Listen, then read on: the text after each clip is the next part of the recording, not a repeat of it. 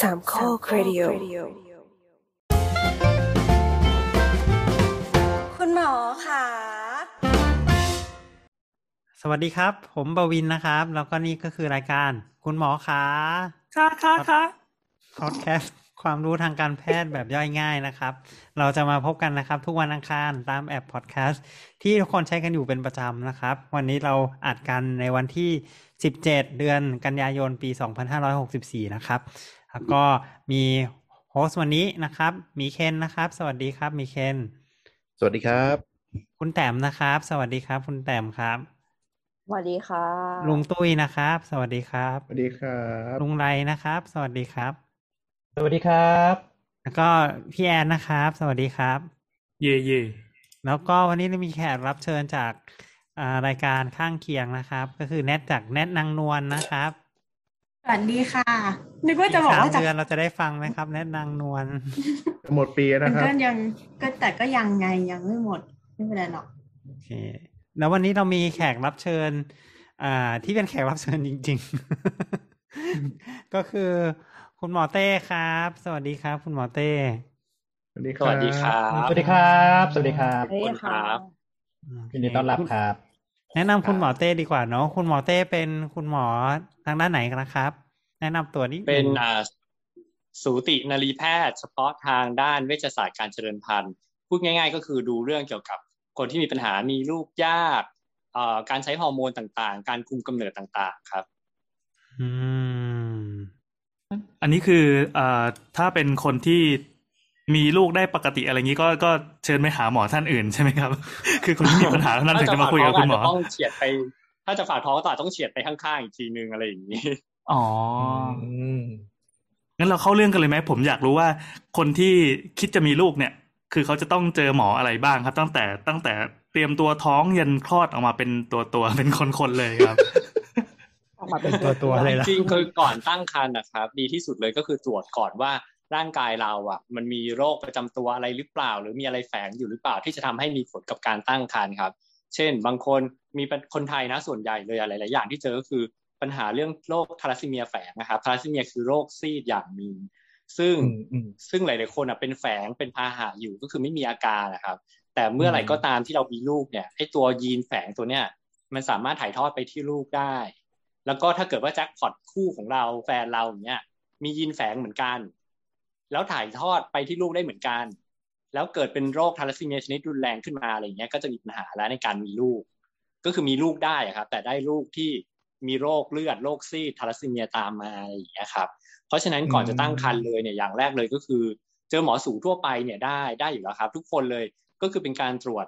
สุขภาพก่อนมีลูกนะครับ ซึ่งตรวจสุขภาพก่อนมีลูกครับ มันก็จะประกอบด้วย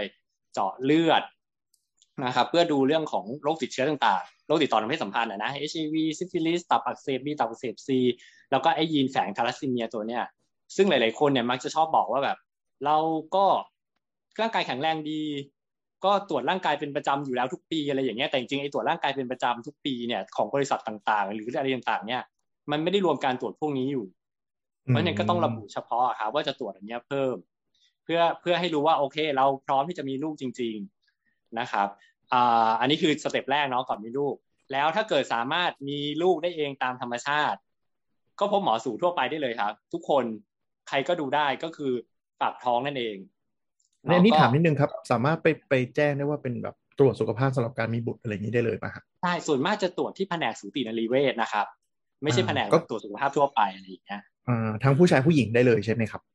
ควรตรวจเป็นคู่ครับเพราะว่าดูทาลัสซีเมียด้วยว่าสองคนเนี้ยมีอะไรหรือเปล่า แล้วก็ โรคติดต่อทางเพศสัมพันธ์อะเนาะก็ต้องดูทั้งคู่เหมือนกันครับครับเพราะว่าตรงนี้เหมือนแล้วก็เหมือนต่อก็คือหลายคนยังไม่ค่อยรู้เนาะหมายถึงว่ามันปามาอีกทีก็คือแบบอ้าวอะไรอย่างนี้แล้วอะไรอย่างเงี้ยใช่ประมาณนั้นใช่เลยอืมเพราะว่าบางทีรู้ตัวอีกครั้งตอนท้องก็คือณตอนนั้นเรามีความเสี่ยงแล้ว แล้วถ้าเกิดว่าตรวจมาแล้วลูกเราเป็นขึ้นมาจริงๆเนี่ยบางคนต้องยุติการตั้งครรภ์เลยอะไรอย่างเงี้ยซึ่งมันก็โห toxic กับเรามากกว่าเตรียมตัวให้พร้อมก่อนอยู่แล้วอะครับอืมอืมแล้วก็ระหว่างสงสัย ฝากท้องก็ก็ตรวจ ฝากท้องหมอสูทั่วไปอะไรอย่างเงี้ยได้หมดจนกระทั่งคลอดเนาะคลอดถ้าคลอดเองก็หมอสูเป็นหลักเนี่ยแหละ แต่ถ้าจะผ่าคลอดก็อาจจะมีหมอดมยามาร่วมด้วยอีกคนนึงในการบล็อกหลังเตรียมผ่าตัดอะไรอย่างเงี้ยครับ แล้วก็หลังคลอดก็มีหมอเด็กรับไปอีกทีหนึ่งอืมมีมีข้อสงสัยค่ะครับเออภาวะซีดหรือโรคซีดเอ่อหรือว่าทาลัสซีเมียเนี่ยค่ะ มันครับมีผลยังไงกับการที่ผู้หญิงจะตั้งครรภ์เหรอคะ ถ้าถ้าตัวคนผู้หญิงที่จะตั้งครรภ์เองเป็นแค่พาหะแฝงเฉยๆนะครับ ก็คือจะเป็นคนที่ไม่มีอาการไม่ถือว่าเป็นโรค มีมีแฝงอยู่ในพันธุกรรมของเรา อันนี้ไม่เป็นไรเลยครับ ตั้งครรภ์ได้ปกติไม่ได้มีผลเลยกับผู้หญิงคนนั้นไม่ได้มีผลกับการตั้งครรภ์นั้นเลยนะครับ แต่ถ้าเกิดว่าผู้หญิงคนนั้นเขาเป็นทาลัสซีเมียด้วยเองมีภาวะซีดด้วยเองนะครับภาวะซีดก็เป็นปัจจัยหนึ่งที่ทำให้มีภาวะแทรกซ้อนตามมาในการตั้งครรภ์ครับ เช่น เด็กอาจจะตัวเล็ก ซีดเหมือนกับได้ได้รับสารอาหารต่างๆ น้อยได้รับออกซิเจนน้อยตามไปด้วยอะไรอย่างเงี้ยนะครับ มีโอกาสคลอดก่อนกำหนดได้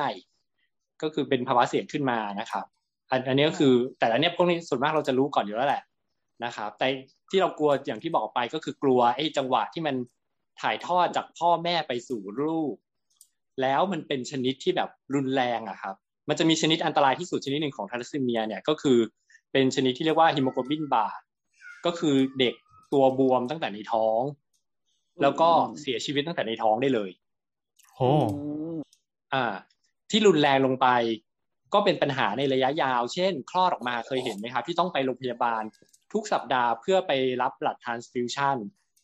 เนาะถ้าเราเป็นพ่อแม่แล้วเรามีลูกที่แบบโอ้มีลูกขนาดเนี้ยคือเราก็คงรักลูกเราเหมือนเดิมนี่แหละ เพียงแต่มันใช้ปัจจัยทุกอย่างในชีวิต ต้องใช้เวลาใช้ค่ารักษาใช้ต่างๆเนี่ยในการดูแลเด็กเหล่านี้ครับ เยอะขึ้น เพราะฉะนั้น ถ้าเราสามารถรู้ก่อน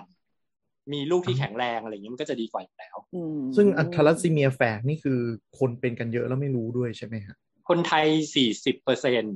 เป็นทาลัสซีเมียแฝงมันเป็นโรคในท้องถิ่น Southeast Asia ครับจริงๆต้องเน้นไหมครับว่าเป็นโรคทาลัสซีเมียถ่ายทอดผ่านยีนพันธุกรรมที่เป็นของร่างกายหรือว่ายีนเพศอะครับ อันนี้เป็นยีนพันธุกรรมของร่างกายครับโครโมโซม11 16อะไรอย่างเงี้ยครับ ครับอ่าซึ่งซึ่งคือเป็นถ่ายทอดไป มันไม่ได้เสมอไปนะว่าถ่ายทอดไปแล้วลูกจะเป็น คือบางทีเราต้องดูคู่กันพูดในผู้ชายผู้หญิงว่ามันมีโอกาสไหมที่จะเป็นชนิดที่รุนแรงจริงๆอะความรุนแรงเนี่ยเยอะมากทัสซีเมียบางคนบางคนไม่มีอาการ บางคนรุนแรงแต่ตายในท้องอะไรอย่างเงี้ยครับ เพราะฉะนั้นเราต้องมาจับคู่แล้วดูชนิดอีกทีหนึ่งซึ่งปัจจุบันก็สามารถตรวจได้เลเวลที่ว่ารู้ได้ด้วยว่าจะจะรุนแรงประมาณไหนอย่างนี้ด้วยใช่ไหมครับใช่ใช่ครับ แม้แต่ท้องไปแล้วแบบมารู้ตัวทีหลังตอนท้องอย่างเงี้ยก็ยังไปเจาะเลือดสายสะดือเด็ก เพื่อดูว่าเด็กในท้องนะ ตอนเนี้ยเป็นหรือเปล่าอะไรอย่างเงี้ยครับแอบแอบแชร์ประสบการณ์ที่เพิ่งผ่านมาสดสดร้อนร้อนๆก็คือว่ามีเด็กที่เกิดมาแล้ว อะแล้วเขามาปรึกษาเรื่องเรื่องเรื่องเรื่องการได้ยิน อืม ว่าเด็กเก้าเดือนแล้วอะแล้วยังไม่ได้ยินเลยอะไรเงี้ยแล้วก็ไม่ตอบอืมสนองไม่เลยเลยอะไรเงี้ย คือเรามีความรู้สึกว่า เออก็ สงสารพ่อแม่ที่ดูแลอะไรเงี้ยเขาก็แบบ เออเขาต้องมานั่งทุ่มเทชีวิตเพื่อที่จะดูดูแลลูกเนาะงานการก็ต้องก็เหมือนกับชีวิตเขาก็เป็นเบอร์เดนกับชีวิตเขามากอะไรประมาณนี้เราก็เลยคิดว่าถ้าโรคที่มันเราได้รับทราบก่อนมันก็คงจะดี คือเด็กคนนี้ที่ได้ส่งมาปรึกษาเนี่ยมันดันมีปัญหาที่แย่กว่าแค่เรื่องการได้ยินด้วยก็คือเขาไม่มีสมองไปซีกหนึ่งอะไรเงี้ย ซึ่งมันก็แบบ เอออืมถ้าเกิดว่าทราบทราบตั้งแต่ในครรภ์เอ๊ะไม่ไม่รู้ว่าพวกอย่างนี้มันน่าจะทราบใช่ไหมเวลาอัลตราซาวด์หรืออะไรประมาณเนี้ย มันน่าจะเห็นไหมจริงถ้าสมองผิดปกติไปเลยแบบมันจะซาวด์แล้วแบบมันไม่ symmetry หรือเห็นบางอย่างที่มีทรายที่ผิดปกติเนี่ยอืมหมอสูที่ดูเฉพาะทางด้านการอัลตราซาวด์เนี่ยบอกได้ เขาน่าจะพอบอกได้เนาะเราก็คิดว่าอย่างนั้นเหมือนกันใช่อะไรเงี้ย ซึ่งซึ่งบางโรคเนี่ยมันวินิจฉัยได้ตั้งแต่ในครรภ์แล้วอะไรเงี้ยครับ แล้วก็ ถ้าเกิดว่าเราทราบตั้งแต่ในครรภ์แล้วสามารถป้องกันไม่ให้พ่อแม่เขาอืมเออต้องสูญเสียทรัพยากรในการดูลูกมากขนาดนี้แล้ว แล้วเผลอๆดูไป มันก็ไม่ได้คือเออเด็กกลุ่มนี้ส่วนหนึ่งก็ก็ยังไงอะเราว่ามันก็อาจจะไม่ได้มีชีวิตที่ดีนักอะไรเงี้ยเหมือนเป็นก็เป็นปัญหาอยู่ดีอะไรเงี้ยคือเอาคันในการเลี้ยงก็ไม่ค่อยดี แล้วก็ส่วนมากอายุสั้นอยู่แล้วอืม แต่แต่คือหลายหลายโรคเนี่ยสามารถ identify ได้ตั้งแต่ขั้นตอนการตรวจร่างกายพ่อแม่อย่างนี้เลยใช่ไหมฮะ มันก็จะช่วยได้เยอะใช่ใช่ไหมครับหมอเต้ใช่ใช่คือคือถ้ารู้ใน step ที่แบบท้องไปแล้วอย่างเนี้ยแล้วจำเป็นต้องเอาออกมันก็ toxic ในระดับหนึ่งเหมือนกันเนาะไม่ใช่ว่าปล่อยจนคลอดเนาะเออเพราะฉะนั้นดีที่สุดในหลายๆโรคที่มันสามารถป้องกันได้ก็คือ รู้ตัวตั้งแต่ก่อนท้องเลยครับอืมคือชุดชุดตรวจไอ้ที่บอกกันเนี่ยที่บอกว่าตรวจก่อนมีลูกเนี่ยจริง ๆ อีกสเต็ปหนึ่งที่มากกว่านั้นอะ ตรวจก่อนแต่งงานเลยนะ เพราะมันคือโรคติดต่อทางเพศสัมพันธ์อืมอืมอ่าใช่ไหมถ้าเราเออเราก็ป้องกันการติดเชื้อ HIV อะไรอย่างนี้ระหว่างกันด้วยอะไรอย่างเงี้ยครับจำได้ว่ามันมีสักประมาณแบบ อืม ช่วงแบบ Gen X อายุยี่สิบกว่าสามสิบอะไรเงี้ย มันจะมีเหมือนเป็นการรณรงค์ของทางภาครัฐให้แบบ เออทั้งคู่ไป เออเขาเรียกนะ ไปพบแพทย์ เออก่อนที่จะแต่งงานเลยอะไรอย่างเงี้ย แต่ว่าช่วงนี้ก็รู้สึกเหมือนแบบไม่ค่อยเห็นแบบรณรงค์เท่าไหร่แล้วอะไรเงี้ยค่ะยังยังมีคู่คู่คู่ที่แต่งงานหรือพร้อมจะมีลูกไม่ตรวจหรือเยอะไหมฮะ หรือว่าตรวจกันส่วนใหญ่แล้วครับ ตอนนี้ ไม่ตรวจไม่ตรวจมากกว่านะครับ คือหลายๆคนไม่รู้จริง ๆ ว่าเฮ้ยมันจริง ๆ มันควรตรวจอันเนี้ยด้วย อืมอืมอืมอ่า คือมาอีกทีก็คือท้องมาแล้วแล้วถึงมาฝากคันถึงได้ตรวจอะไรอย่างเงี้ย ซึ่งเป็นสเต็ปช้าไปแล้วอะไรอย่างเงี้ยแต่แต่ก็นั่นแหละคือหลาย ๆ คนมันก็ไม่ได้มีความคือก็โชคดีที่แบบไม่ได้มีริสต่างๆ เหล่านี้อะไรอย่างเงี้ยอ่าอ่าตรวจมาแล้วปกติก็ผ่านอะไรอย่างเงี้ยครับ อาจจะอย่างที่คุณหมอบอกว่าตรวจสุขภาพประจำปี แล้วไม่มีอะไรร้ายแรงก็เลยคิดว่าไม่ได้ไม่ได้เป็นอะไร ใช่ทั้งที่จริงๆมันไม่ได้รวมพวกนี้อยู่เออโอ้น่าน่าสนใจนี่ไม่รู้เลยเพิ่งรู้เหมือนกันตกใจอะเมื่อกี้แนทมีอะไรจะถามนิดนึงค่ะ เวลาเวลาคุณหมอตรวจที่บอกว่าให้ ให้จูงมือมาพร้อมกันเลยสองคนอย่างเงี้ยค่ะ เข้าใจว่าของผู้หญิงเนี่ยยังไงก็ต้องตรวจภายในขึ้นขึ้นขาอย่าง แล้วก็ดูว่าแบบไข่เป็นยังไงอะไรอย่างเงี้ยค่ะหรืออาจจะต้องมีเปปซเมียหรือเปล่าไม่ไม่ไม่แน่ใจแต่ว่ามันน่าจะต้องอ่าครับแน่ๆทีเนี้ยของผู้ชายอะค่ะ ดูอะไรบ้างอะค่ะ ต้องดูปูดูไข่เขาไหมหรือว่าให้เขาแบคืบอครับ คืออันเนี้ยมันเป็น step ตรวจมีลูกทั่วไป เรายังไม่ได้บอกว่ามีลูกยาก อืมอืมอ่า คือการตรวจมีลูกทั่วไปเนี่ย จริง ๆ ผู้หญิงจะตรวจภายในด้วยก็ได้ จะดูตรวจคือไหนๆก็ตรวจ check up ดูมดลูกดูรังไข่อัลตราซาวด์อะไรอย่างเงี้ยทำได้หมดแหละครับ แต่มันก็คือ step การตรวจทั่วไปยังไม่ได้ไปถึงการตรวจมีลูกยากเพราะฉะนั้นในผู้ชายส่วนมากเนี่ย ถ้ามันไม่ได้มีปัญหาอะไรชัดแจ้งขึ้นมาเช่นเขาระบุมาว่าเขามีปัญหาไม่แข็งอะไรอย่างเงี้ยเราก็จะยังไม่ไปตรวจลึกถึงแค่นั้น ก็คือเจาะเลือดเน้นเจาะเลือดเน้นตรวจทั่วไปเป็นหลักมากกว่า อืม ใช่แต่ถ้าเขามาด้วยปัญหาเรื่องมีลูกยากแล้วเนี่ยอ่าอันเนี้ยเริ่มแล้วก็คือผู้หญิงเนี่ยเราก็จะตรวจโดยการตรวจภายในตรวจอันตราซาวดูมดลูกรังไข่นะครับอาจจะอ่ามะเร็งปากมดลูกอันนี้เป็น option เสริม แต่มันคงไม่ได้เกี่ยวกับเรื่องมีลูกยากชัดเจน แต่ก็คือเหมือนตรวจว่าโอเค เราแข็งแรงจริงอะไรอย่างเงี้ยครับปลอดภัยจากมะเร็งอะไรอย่างเงี้ยเนาะนะครับส่วนผู้ชายหลักๆเลยของเรื่องมีลูกยากเนี่ยอย่างแรกที่จะโดน request ขอตรวจเลยก็คือตรวจน้ำเชื้อ เป็นการตรวจที่ไม่ยากไม่เจ็บตัว ครับ แล้วก็เห็นผลได้ง่าย คือเจ็บตัวน้อยกว่ากว่าเจ็บตัวหรือเปล่า ไม่เจ็บไม่เจ็บรู้สึกดี ไม่ใช่ เดี๋ยวเดี๋ยวนะครับ คุณหมอครับเขาเขาตรวจยังไงครับ คืออยู่ๆเราจะไปพกน้ำเชื้อไปจากบ้านหรือเปล่าครับ ไม่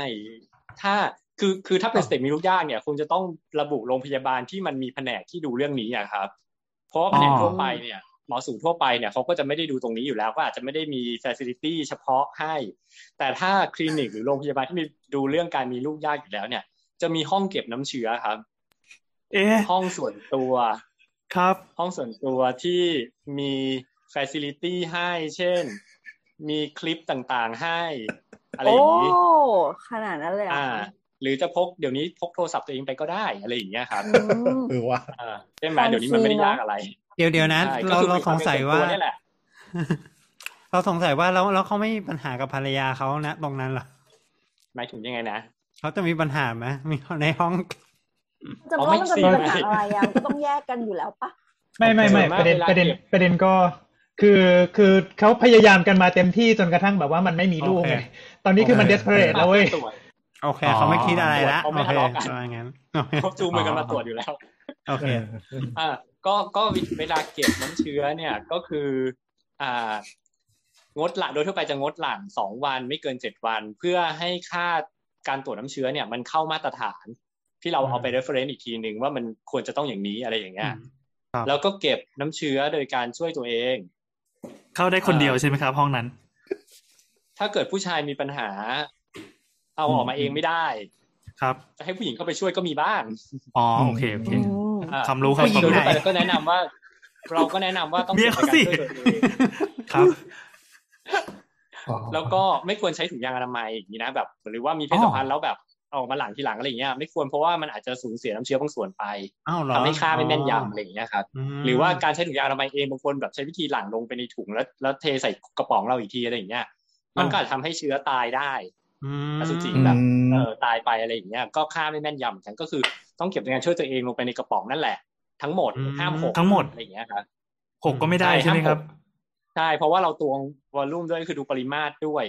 แล้วก็มันจะมีผลต่อความเข้มข้นอะไรต่างๆ เวลาตรวจด้วยอะไรอย่างเงี้ยครับอุ้ยดีดีมากเลยครับเราเก็บเคยยากได้เหมือนกันตัวนะอเนี่ยย่างที่อืมเคยได้ตัวอย่างอะหลายคนที่มันปนเปื้อนน้ำลายไหมคะอะไรนะครับ เคยได้ตัวอย่างที่มันปนเปื้อนน้ำลายมาไหมคะคือเราจะไม่สามารถบอกได้หรอกครับ ว่าตัวอย่างนั้นอะ มันปนเปื้อนอะไรมาโอเคโอเคเออเพราะว่า เพราะว่าเราก็จะเราจริงๆเราก็เอาไปวัด pH ค่าความเป็นกรดด่างนั่นแหละอืมอะไรอย่างเงี้ยแต่มันก็ไม่ได้สามารถระบุได้ว่าเอ็นนี้ปนเปื้อนหรือเปล่าหรือว่ามีน้ำเติมลงไปนิดนึงหรือเปล่าอะไรอย่างเงี้ยหรือปัสสาวะปนอะไรอย่างเงี้ยบอกไม่ได้ขนาดนั้นเพียงแต่เราก็จะรู้แค่ว่า ว่าตัวอสุจิที่ได้มาเนี่ยความเข้มข้นมันเท่าไหร่ปริมาตรทั้งหมดมันเท่าไหร่ มันเคลื่อนไหวได้ดีไหมอะไรอย่างเงี้ยครับ ถ้ามันมีการปนเปื้อนน้ำลายหรือปนเปื้อนสิ่งต่างก็จะธรรมชาติพวกเนี้ยแปรปรวนผิดปกติไปได้อืมอืม เพราะฉะนั้นก็คือควรจัดการด้วยตัวเอง ถ้าเป็นไปได้ใช่ถูกไหมฮะใช่ห้ามหกถ้าหกก็ต้องบอกอะไรอย่างเงี้ยครับถ้าหกนัดกันอีกเจ็ดวันมาใหม่แล้วแล้วใช่แล้วอย่างนี้จริงเหรอครับโอ้โหสุดยอดอันเอ๊ะอันนี้จะละเอียดไปไหมประมาณว่าแบบเอออะไรนะ ต้องมีปัสสาวะถ่ายปัสสาวะก่อนหรือเปล่า หรือว่าห้ามห้ามถ่ายปัสสาวะช่วงเช้า มาหรืออะไรประมาณนี้มีไหมฮะอ่าไม่ไม่ไม่ระบุขนาดนั้นครับ ก็คือแค่ทำความสะอาดแบบอาบน้ำมาจากบ้านตามปกติคนเราเนี่ยแหละอะไรอย่างเงี้ยครับครับเออแล้วก็ในห้องเก็บส่วนบ้านก็จะมีห้องน้ำในตัวอะไรอย่างเงี้ยจะทำความสะอาดนิดหน่อยอะไรอย่างเงี้ยก็ได้ครับโอเคเอ๊ะแล้วแล้วแล้วถามนิดนึงถ้ากรณีพวกกลุ่มหลังยากหรืออะไรอย่างเงี้ยครับก็คือมียาช่วยมีอะไรอย่างนี้เออโดยทั่วไปถ้าเป็นมาตรฐานเนี่ยจะไม่มีครับอ๋อนะครับให้ธรรมชาติที่สุดเลยไม่มีปัญหาหลังยากอะไรอยู่แล้วอะไรอย่างเงี้ย แต่ถ้ามันมีปัญหาหลังออกมาแล้วไม่มีตัวอสุจิหรือผิดปกติอะไรไปเลยอะไรเงี้ยก็อาจจะต้องมีการรักษาเพิ่มเติมตรวจสาเหตุอีกทีหนึ่งอะไรอย่างเงี้ยครับอ๋ออ๋อก็คือจะเป็นจุดเริ่มต้นของผู้ชายก่อนเลย เรื่องการมีบุตรยากก็คือใช่เอาอย่างแรกที่ตรวจคือน้ำเชื้อน้ำเชื้มาอดูเลยอ่าใช่ครับ แล้วฝั่งผู้หญิงนี่นี่ตรวจตรวจนอกจากที่ตรวจอ่าภายในแล้วต้องต้องตรวจแบบคล้าย ๆ กันนี้ไหมหรือว่าอย่างเงี้ย คือตรวจผู้หญิงเนี่ยจริงๆตรวจภายในเนี่ยได้ข้อมูลค่อนข้างน้อยเนาะตรวจภายในมันเป็นเหมือนเมื่อก่อนที่แบบ ก็สอดนิ้วเข้าไปตรวจคลำคลำๆดูแบบมองไม่เห็นด้วยตาอะไรอย่างเงี้ยครับแต่ปัจจุบันเนี่ยที่ไหนที่ไหนก็มีอัลตราซาวด์ทั้งนั้นแหละ เพราะฉะนั้นก็จะตรวจเป็นอัลตราซาวด์ซึ่งได้ผลแม่นยำมากกว่าอืมอ่าอัลตราซาวด์ที่ว่าเนี่ยจริงๆอัลตราซาวด์มีสองทาง ก็คืออัลตราซาวด์ทางหน้าท้อง ก็เหมือนที่เราอันตราซาวด์ทั่วไปอะเนาะเครื่องตรวจทางหน้าท้องกับอีกทางหนึ่งคืออัลตราซาวด์ทางช่องคลอดก็คือสอดหัวตรวจผ่านช่องคลอดเข้าไป อย่างเงี้ยนะครับอืมโดยทั่วไปเราจะแนะนำให้ตรวจอัลตราซาวด์ทางช่องคลอดมากกว่า เพราะว่ามันได้ผลละเอียดมากกว่าอ่ามันมันชัดเจนกว่าผลแน่นอนกว่า ก็เวลาตรวจที่เราดูก็คืออัลตราซาวด์ดูมดลูก มดลูกขนาดปกติไหมมีก้อนเนื้องอกอะไรไหมอะไรอย่างเงี้ยครับ หรือว่าที่รังไข่มีซีสต์ไหมนะครับรังไข่เนี่ยอาจจะจากอัลตราซาวด์เนี่ยเราสามารถประเมินการทำงานของรังไข่ได้ โดยการนับจำนวนฟองไข่ เขาก็จะเรียกว่า antral follicle นับได้เลยในช่วง คือเห็นเลยยในใช่ไหม เห็นได้เลย ในช่วงวันที่สองที่สามที่ประจำเดือนมานะ เป็นระยะ antral follicle นะก็คือขนาดเล็กๆอะสองมิลไม่เกินห้ามิลอะไรอย่างเงี้ยเราก็จะนับนับนับนับนับได้เลย ว่ามีกี่ฟองเอาเนี้ยประเมินรังไข่ได้จริงอืมว่าประมาณว่าไข่รังไข่ปลาแซลมอนเต็มจอไปหมดอย่างนี้เลยนะฮะๆถ้าเยอะมากๆก็จะคิดถึงพวกภาวะไม่ค่อยตกไข่อะไรอย่างเงี้ยครับ ส่วนมากก็อ๋อสิบยี่สิบก็โอเคแล้วแหละอะไรอย่างเงี้ยอ๋อต่อข้างนะครับอืมมีคำถามฟองค่ะไข่เล็กๆๆๆอะครับ เออระหว่างที่อัลตราซาวทางช่องคลอดกับทางเล็กตัมอะค่ะ มันแตกต่างกันไหมแล้วอันไหนจะเห็นชัดกว่ากันไหมยังไงอะคะ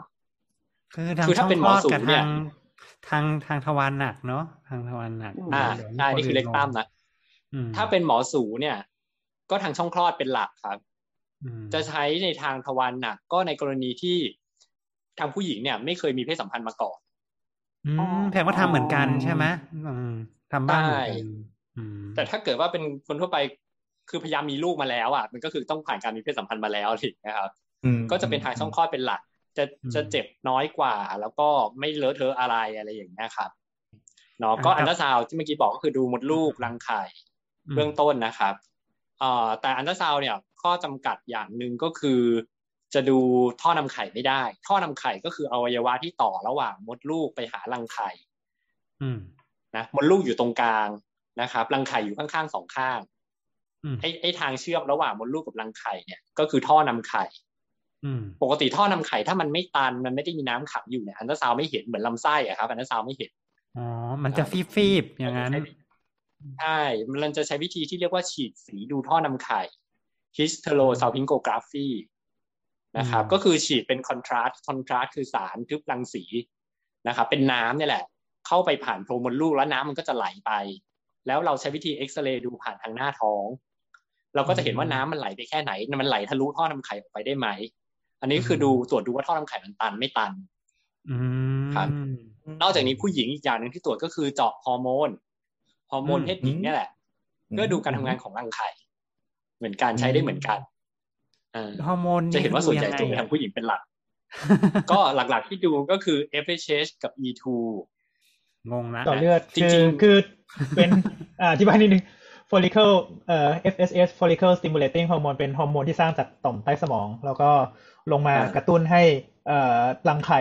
สร้างหนึ่งคือสร้างเอสโตรเจนอย่างที่สองคือสร้างสร้างไข่ขึ้นมา แล้วก็ E2 ว่าเอ๊ะเดี๋ยวนะ E2 เป็นเอสโตรเจน E2 ก็คือ estradiol ใช่ E2 คือ estradiol ตัวหนึ่ง ก็คือเป็นฮอร์โมนเพศหญิงที่สร้างจากรังไข่อืมครับ ก็คือเจาะดูเทียบกันสองตัวเนี้ยแหละว่าว่าฮอร์โมนรังไข่ยังดีอยู่ไหมอะไรอย่างเงี้ย ซึ่งจริง ๆ มันก็จะมีวันที่เหมาะสมในการเจาะครับ นอกจากนี้อีกตัวหนึ่งที่ใช้ก็คือตัวฮอร์โมนที่เรียกว่า AMH ตัวนี้ก็ใช้ในการประเมินรังไข่เหมือนกันอืม AMH ครับคืออะไรคะ AMH เป็นฮอร์โมนเป็นชื่อฮอร์โมนย่อมาจาก anti Mullerian ฮอร์โมนก็เป็นฮอร์โมนที่สร้างมาจากรังไข่เหมือนกัน ใช้ประเมินการทำงานของรังไข่เช่นเดียวกันนะครับอ่าอืมแต่ทั้งหมดที่เราพูดมาเนี่ย รู้หรือเปล่าครับว่าเมื่อไหร่เราควรจะมาตรวจเราข้ามคำถามไม่รู้เดิครับถามนี้เออนั่นดิเมื่อไหร่จะบอกว่ามีลูกยากนั่นสิเมื่อลองทำนานจริงๆถ้าอยากแล้วแล้วไม่ติดสักทีถ้าอยากจะมาตรวจเมื่อไหร่เนี่ยก็มาตรวจได้นะไอ้เรื่องมีลูกยากเนี่ย หรือแม้แต่ยังไม่แต่งงานเนี่ย บางคนผู้ชายเริ่มไม่มั่นใจตัวเองมาขอตรวจมี อีกอ๋อมีเหรอเหรอเหรอคือหมายถึงว่าเขาต้องตัวเอะแบบใจจะยัไม่งไงมีครับลูกอย่างเงี้ยเหรอคือต้องแวบขึ้นมาอย่างเงี้ยป่ะเออจริงเออมันรู้สึกเอ๊ะทำไมเราแปลกๆหรือเปล่าทำไมช่วงหลังรู้สึกมันแบบไม่กระชุ่มกระชวย หรือน้ำเชื้อมันดูน้อยหรือเปล่าอะไรเงี้ยบางคนไม่มั่นใจอะไรเงี้ยมาขอตรวจก็มีอ๋อครับคือเราก็ตรวจให้นั่นแหละอยากตรวจก็ตรวจอะไรเงี้ย แต่ข้อบ่งชี้ที่จะบอกว่าเป็นแบบวินิจฉัยภาวะมีลูกยากเนี่ย จริงๆคำว่ามีลูกยากเนี่ย มันเป็นข้อบ่งมันมันเป็นวินิจฉัยโดยประวัติเฉยๆเลย ไม่จำเป็นต้องอืมตรวจอะไรทั้งนั้นเลยบอกได้เลยว่ามีลูกยากก็คือพยายามมาแล้วหนึ่งปีอืมโดยไม่ได้คุมกำเนิด มีเพศสัมพันธ์สม่ำเสมอ สม่ำเสมอในที่นี้ก็คือสัปดาห์ละสองถึงสามครั้งนะครับอืมแล้วยังไม่ตั้งครรภ์ในหนึ่งสามปีครั้งโอเค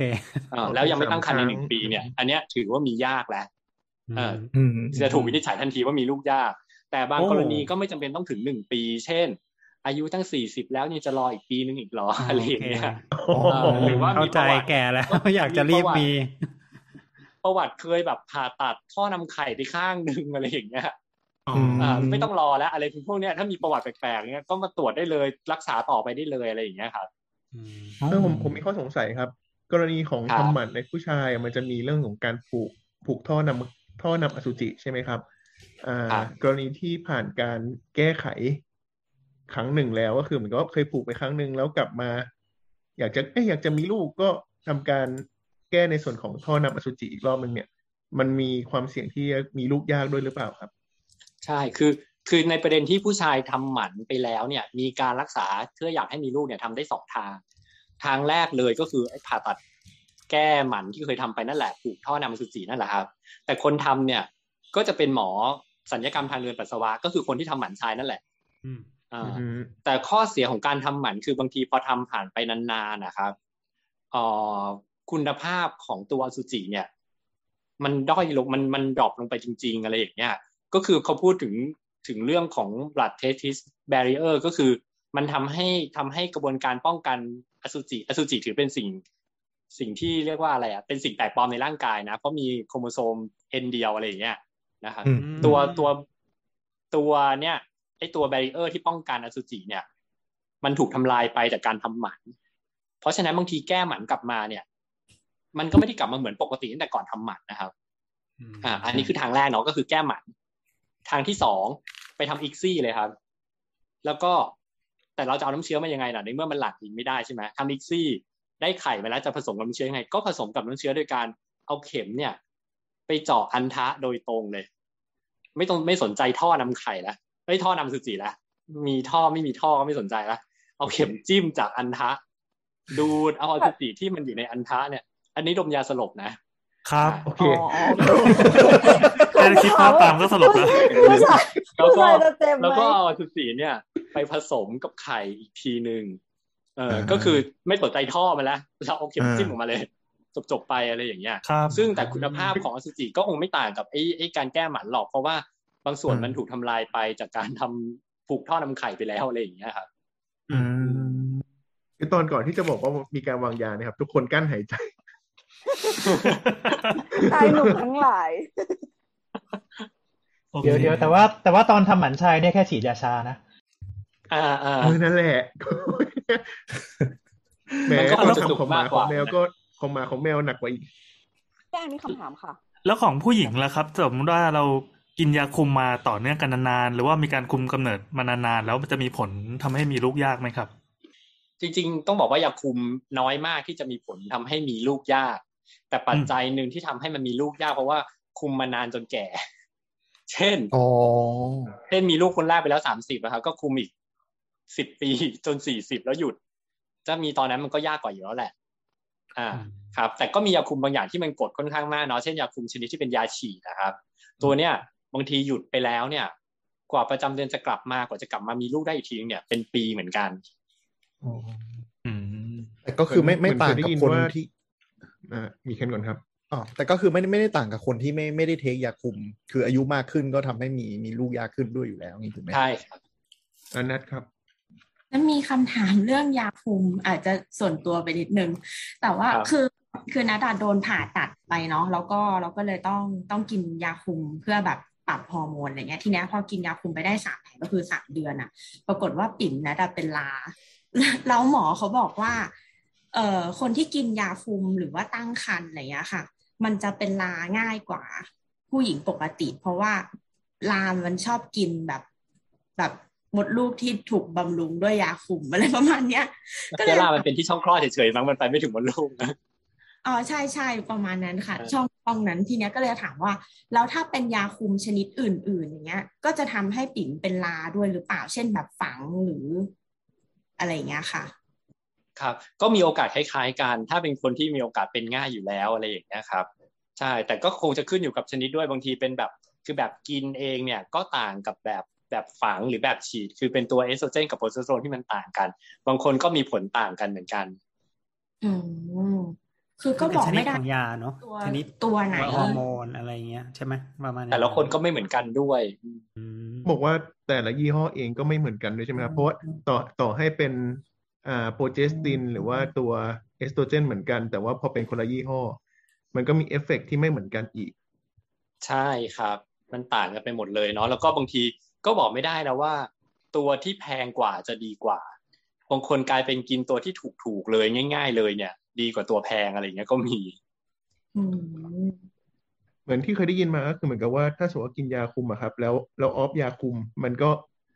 ถ้าในอยู่ในช่วงวัยเจริญพันธุ์คือไม่เกินสามสิบเนี่ย พอออฟยาคุมปุ๊บอีกเดือนต่อมาก็สามารถกลับมาตั้งพร้อมในการตั้งครรภ์ได้เลยใช่ไหมครับใช่ใช่ครับ ถ้าเป็นพวกยากิน หรือว่ายาที่เป็นยาฝังอะไรพวกเนี้ยครับ พวกนี้บอกเลยว่าแบบหยุดปุ๊บบางทีไม่ทันหยุดเลยมีเคยได้ยินใช่ไหมที่แบบกินยาคุมอยู่แล้วแบบ อ้าวพลาดท้อง เออพวกเนี้ยอ๋อง่าย ๆเลยเออครับ แต่ถ้าเป็นยาฉีดเนี่ยบอกเลยว่าแบบโอ้ค่อนข้างกด เยอะมียากอะไรอย่างเงี้ยครับอืมเพราะยายาพวกเนี้ยอย่างยายากินอย่างเงี้ยจริงๆ efficacy มันไม่ได้ร้อยทุกอย่างเลยนะ ถึงแม้จะทำหมันก็เถอะ เราก็ไม่ได้บอกคนไข้ว่าคุมกำเนิดร้อยเปอร์เซ็นอะไรอย่างเงี้ยครับ บางทีมันหลุดเช่นแบบทำหมันแล้วหมันหลุดก็มี หรือบางทีกินยาคุมอย่างเงี้ย พอดีวันนั้นแบบท้องเสีย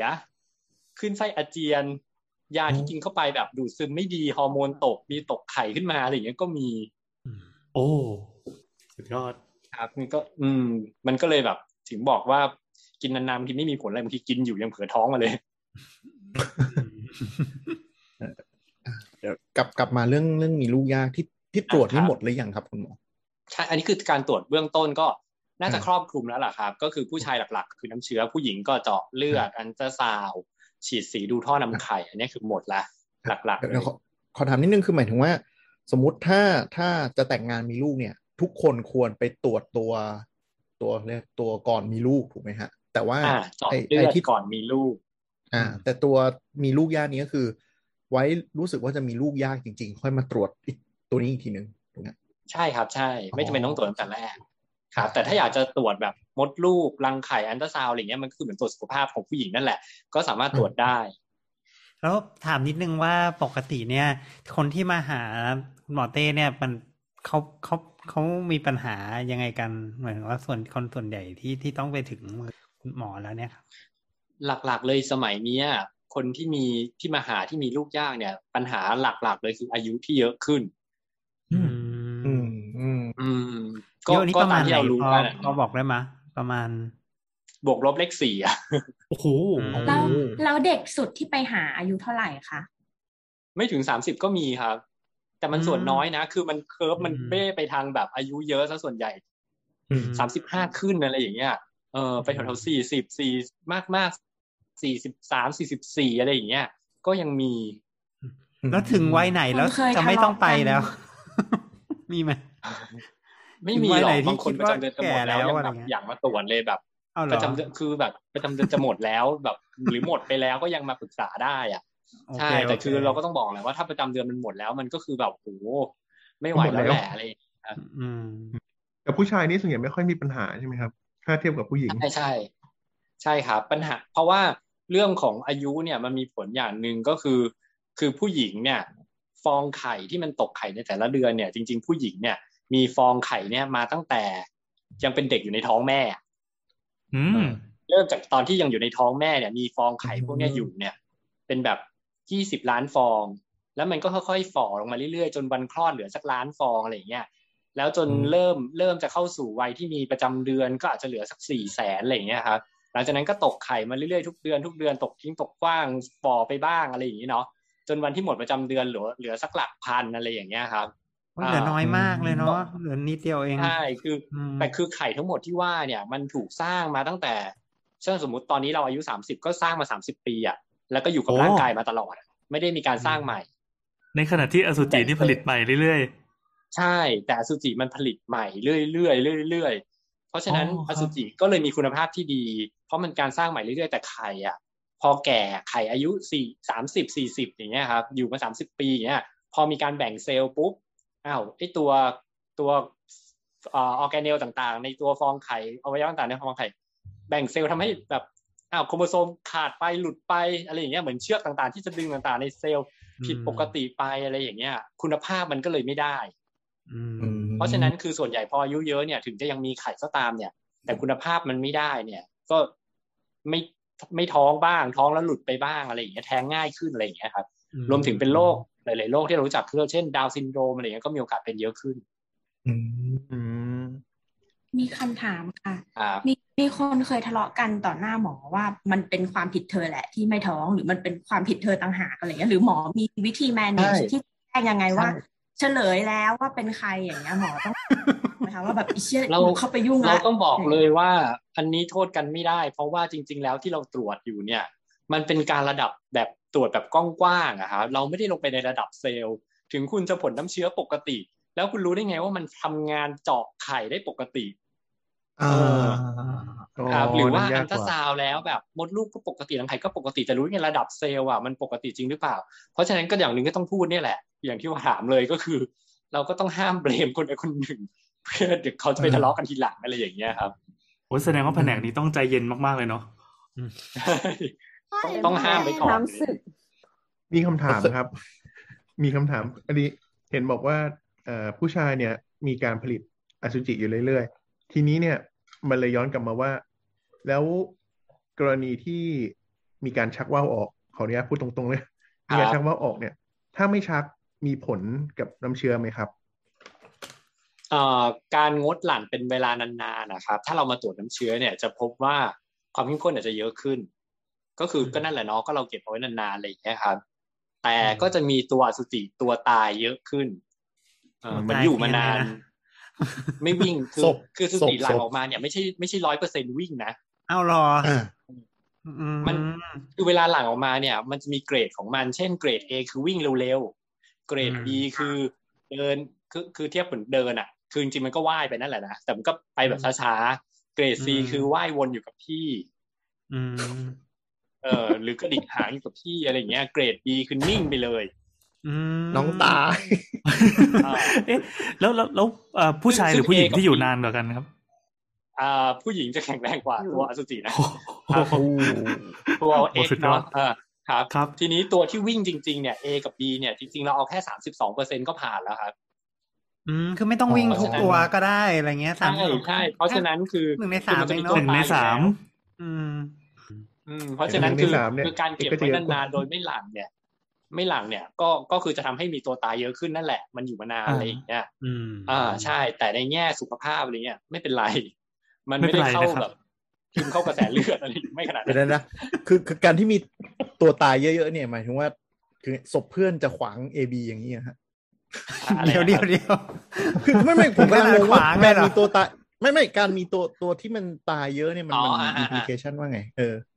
คือการมีตัวตายเนี่ย พวกเนี้ยมันก็จะมีการหลั่งสารต่างๆ ออกมา ที่เขาเรียกว่า oxidative สารสารอนุมูลอิสระอะศพขึ้นอืด reactive oxygen species อะเออเออก็คือเป็นสารอนุมูลอิสระต่างๆ เนี่ยอืมซึ่งซึ่งก็เหมือนเหมือนคายพิษออกมาอืมโอ้มีผลมักับนก็ไม่ทำซึ่งก็ทำให้ประเภท A และประเภท B ก็คืออ่อนแอตายลเร็งวจะได้รับบาดเจ็บไปบ้างอืมอะไรอย่างงี้แล้วเออไอ้ที่บอกว่าคุณภาพอาจจะด้อยซากลงที่ไปเยอะๆ ซากที่เยอะๆนี่มันก็มีส่งผลกับเปอร์เซ็นต์ของ A และ B ด้วยหรือเปล่าครับเขาคำนวณกับคอนเวิร์ตกลับอะไรอย่างเงี้ยใช่ก็ก็อาจจะมีด้วยอะไรอย่างเงี้ยครับเพราะว่าพวก reactive oxygen species ไอสารอนุมูลอิสระต่างๆพวกเนี้ยมันก็เอ่อไปทำให้โครโมโซมของตัวอื่น ๆ ที่ยังมีชีวิตอยู่เนี่ย มีโอกาสผิดปกติแตกหักไปบ้างอะไรอย่างเงี้ยครับอืมอืมคุณธรรมเพราะชาติฉะก็นั้นคิดสำมาหรับดีผู้ชายก็คือก็คือควรจะหลังเป็นประจำ เพื่อสุขภาวะที่ดีของอสุจิ ไม่ได้ไม่ได้ก็คือถ้าเราไม่ได้เอาอสุจินั้นไปในการมีลูกอะไรอย่างเงี้ยก็สุขภาพอสุจิจะไม่ดีไปบ้างบางช่วงก็ไม่เป็นไรอะไรอย่างเงี้ยครับ แต่มันก็มีการศึกษาอยู่นะที่พูดเรื่องการหลั่งบ่อยๆ อะไรอย่างเงี้ย ลดความเสี่ยงการเกิดมะเร็งต่อมลูกหมากในผู้ชายอืมอ๋ออืมเออก็แต่เหมือนกลไกธรรมชาติมันก็มีการฝันเปลี่ยนหรือหลั่งตามธรรมชาติออกมาเพื่อขจัดตรงนี้ด้วยเนาะ ใช่ใช่แต่ก็อาจพจะออายุมีเยอะบ้างอายุเยอะขึ้นอืมมันก็ไม่ได้เกิดพาร์ทเรื่องฝันเปียกแล้วป่ะครับอืมเดี๋ยวเดี๋ยวก่อนอ่าที่ที่บอกว่าน้ำเชื้อที่เหมืมีอนคุณภาพดีอย่างเงี้ยครับ ที่ที่เต้บอกว่าเออ ที่ผู้ชายต้องไปตรวจเนี่ย คือเอาเฉพาะตัวที่ดีใช่ไหมหมายถึงว่าเปอร์เซ็นต์ของตัวที่ดีหรือยังไงนะคือเวลาเราตรวจเนี่ย เราจะดูความเข้มเอ่อดูอย่างแรกเลยดูปริมาตรอสุจิอสุจิที่ปกติเนี่ย หลั่งออกมาหนึ่งครั้งเนี่ย ควรจะมีโวลูมของมันเนี่ย อย่างน้อยหนึ่งจุดห้าซีซี อ่าฮะอันนี้คืออันนี้ก็ดูมินิมัมเบื้องต้นดูได้บางคนมินิมัมใช่มินิมัมไม่มีแม็กซิมัมมีแต่มินิมัมอ๋อโอเคโอเคอ่ายิ่งบาเยงอะคนยิ่งก็ดีอาจจะดูได้เลยรู้สึกเลยเฮ้ยทำไมเราหลังปกติที่ผ่านมามันก็หลังแล้วก็มีน้ำเชื้ออยู่วันดีคืนดี หลังแล้วแบบ มันแค่ติดปลายนิดๆมันไม่มีน้ำเชื้อออกมาอะไรอย่างเงี้ยมีนะอืมมีคนที่ผิดปกติอย่างเงี้ยนะก็คือมันก็สะท้อนออกมาเรื่เป็นลมโรคอย่างอื่นของเขาได้ออกมาเป็นลมเลย มากไปแต่ว่า แต่ว่าปริมาณที่มันลดลงมันก็หมายถึงว่า คือคือถ้าหากว่าแบบหลังบ่อยมากๆอะทุกวันทุกวันปริมาณมันก็ลดลงไหมมันในมีการในสร้างวันชดเชยในวันหลังๆในวันหลังๆอะไรเงี้มันยหยถึมันว่มีการสร้างอย่ชดเชยมาเรื่อยๆครับอย่างความเข้มข้นอย่างเงี้ยในหนึ่งซีซีก็ควรจะมีอย่างน้อยสิบห้าล้านตัวอสุจิในหนึ่งซีซีอืมอันนี้คือต้องมานั่งนับหรือว่าเลยตัวว่าวิ่งหรือยังไง ใช่ใช่ทีนี้ก็จะมีใช้คอมพิวเตอร์คือมีเครื่องออโตเมตช่วยนับอะอ๋อเอออ๋อ แล้วต้องเอาตัวที่บอกว่าวิ่งด้วยใช่ไหมอย่างนั้นตัวว่าวิ่งดีก็ต้องแบบรวมกันแล้วนับได้อย่างน้อยสามสิบสองเปอร์เซ็นอะไรอย่างเงี้ยหรือว่าดูรูปร่างแล้วรูปร่างปกติก็ต้องสี่เปอร์เซ็นห้าเปอร์เซ็นขึ้นไปอะไรอย่างเงี้ยครับอืมอ๋อเออก็ก็คืคืออเอามันก็จะเอามีพารามิเตอร์ต่างอ๋อคือเอาใส่เครื่องสแกนแล้วก็เหมือนส่องกล้องแล้วก็สแกนตรึดว่าในพื้นที่ประมาณนี้คำนวณกลับมาเป็นเปอร์เอ่อเปอร์ๆเซ็นต์อ่าเท่าไหร่ใช่อย่างนี้ใช่ไหมเพราะฉะนั้นการเก็บให้ครบวอลลุ่มที่มีอยู่ก็สำคัญอย่างที่บอก อืม อือืมคือค่าพวกนี้มันก็จะเอาไปค่าอ้างอิงกับตัวตารางที่เขาเป็นค่ามาตรฐานอยู่ว่าขั้นต่ำควรจะเท่าไหร่อะไรอย่างเงี้ยครับอ่าแล้วก็บอกได้ว่าน้ำเชื้อเนี่ยปกติหรือผิดปกติ ใช่ ถ้าผิดปกติไปมาก ๆเลยอะไรเงี้ยก็ไม่สามารถมีได้ตัวเองได้อะไรอย่างเงี้ยอืมแล้วทำไงอะ ถ้าเกิดว่าสมมุติว่ามันต่ำสมมุติว่ามันน้อยกว่า หรือว่าตัวที่มันวิ่งวิ่งเนี่ยมันไม่ค่อยมีอย่างนี้เออคือถ้าที่สุดเลยของการรักษาเรื่องมีลูกยากนะ ปัจจุบันเนี่ย ที่เราทำกันก็คือที่เรียกว่าทำอิกซี่เด็กหลอดแก้ว อืม คือยังไงอันนี้คือคือที่สุดเลย ซึ่งมันเผื่พัอฒนามีมาคนไม่สำรู้หรับเอ่อสำหรับสำหรับในคนที่น้ำเชื้อผู้ชายผิดปกติเนี่ย อันเนี้ยก็จะเป็นอันหลักที่ใช้ในการรักษาเลย แต่จริงๆ เรื่องมีลูกยากเนี่ยแนวทางการรักษาเนี่ยมีสามอย่างหลักๆนะครับ อย่างแรกเลยคือ คือปรับเปลี่ยนพฤติกรรมเอออันนี้ง่ายสุดเลย คือทำได้ด้วยตัวเอง เช่นบางคนแบบ คือมันไม่มีสักทีอะเพราะว่ามันทำงานคนละจังหวัดอะ แล้วแบบอืมเจอกันเดือนละสองครั้ง ก็ไม่ตรงวันตกไข่อะไรอย่างเงี้ย ก็ไม่ท้องสักทีอะไรอย่างเงี้ย เราก็แนะนำเรื่องวันตกไข่นับวันอะไรพวกเนี้ยได้อ๋อ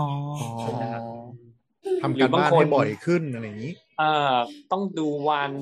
ช่วงไหนควรจะเหมาะสมอะไรอย่างเงี้ยครับ หรืออีกอย่างหนึ่งบางคนอะผู้ชายสมัยนี้บางคนเข้าฟิตเนสเนาะมีการใช้ฮอร์โมนอืมฮอร์โมนเร่งกล้ามอืมฮอร์โมนเพศชายนั่นแหละ อารมณ์เดียวกับการกินฮอร์โมนเพศหญิงในผู้หญิงเพื่อคุมกำเนิดเลย การกินฮอร์โมนเพศชายในผู้ชาย ก็เป็นการคุมกำเนิดผู้ชายอย่างหนึ่งเหมือนกันแล้วเนี่ยคือฮอร์โมนที่เยอะเกินไปไงมันไปกด มันไปกดการทำงานปกติของร่างกายทำให้ร่างกายไม่สร้างอสุจิอ๋ออันเนี้ยถ้าเราเจอสาเหตุเนี่ยเราก็ต้องแนะนำให้หยุดแล้วอะไรอย่างเงี้ยเป็นการปรับเปลี่ยนพฤติกรรมต่างๆ เพื่อช่วยเพิ่มโอกาสของการมีลูกด้วยตัวเองนะครับอันนี้คือ step แรกนะ step ที่สองก็คือ การรักษาที่เรียกว่ากินยากระตุ้นไข่ฉีดน้ำเชื้อบางคนจะเรียกว่าฉีด IUI IUI คือย่อมาจาก intrauterine insemination ก็คือ ถ้าเป็นภาษาสัตวแพทย์ก็คือผสมเทียมอืมอืมอืมก็คือ คือก็อาจจะกินยากระตุ้นไข่ แล้วก็อันตราซาวด์เห็นฟองไข่โตแล้ว ก็ให้ผู้ชายเก็บน้ำเชื้อมาเอาน้ำเชื้อไปปั่น เลือกตัวดีๆมา ฉีดเข้าไปในโพรงมดลูก แล้วก็รอผลอืมอ่าแทนการมีอะไรกันเอง อืมเออก็คือคัดเลือกก็ IUI ให้มันสภาพสภาพแวดล้อมพอเหมาะกันมากที่สุดอะไรประมาณอย่างนั้น ก็คือไม่ให้มั่นใจว่ามีฟองไข่โตขึ้นมาจริง ๆ ฉีดยาให้ไข่ตกหน่อยนะ อะไรอย่างเงี้ยเพื่อกำหนดเวลาที่จะมาฉีดน้ำเชื้อ แล้วก็วันวันที่จะฉีดน้ำเชื้อก็เก็บน้ำเชื้อมาปั่นเอาแต่ตัวดีๆ เอาตัวไม่ดีออกไป ให้ความเข้มข้นมันดีขึ้นอะไรอย่างเงี้ยแล้วก็สอดสายผ่านปากมดลูกเข้าไปฉีดเข้าไปลึกๆอะไรอย่างเงี้ยครับ อ่าเอ๊ะอันนี้เป็นแล้วขั้นตอนง่าย ๆ ผสมเทียมทำได้ไม่ยาก แล้วตอนที่เก็บมาแล้วก็ปั่นแล้วก็คัดเลือกเนี่ยคือแบบว่าตัวมันจะแบบไม่ให้คุณภาพตกลงเหรอครับ คือจริงๆเขาก็พูดเหมือนกันว่าการปั่นอาจจะทำให้แย่ลงบางส่วนอะไรอย่างเงี้ยครับแต่ก็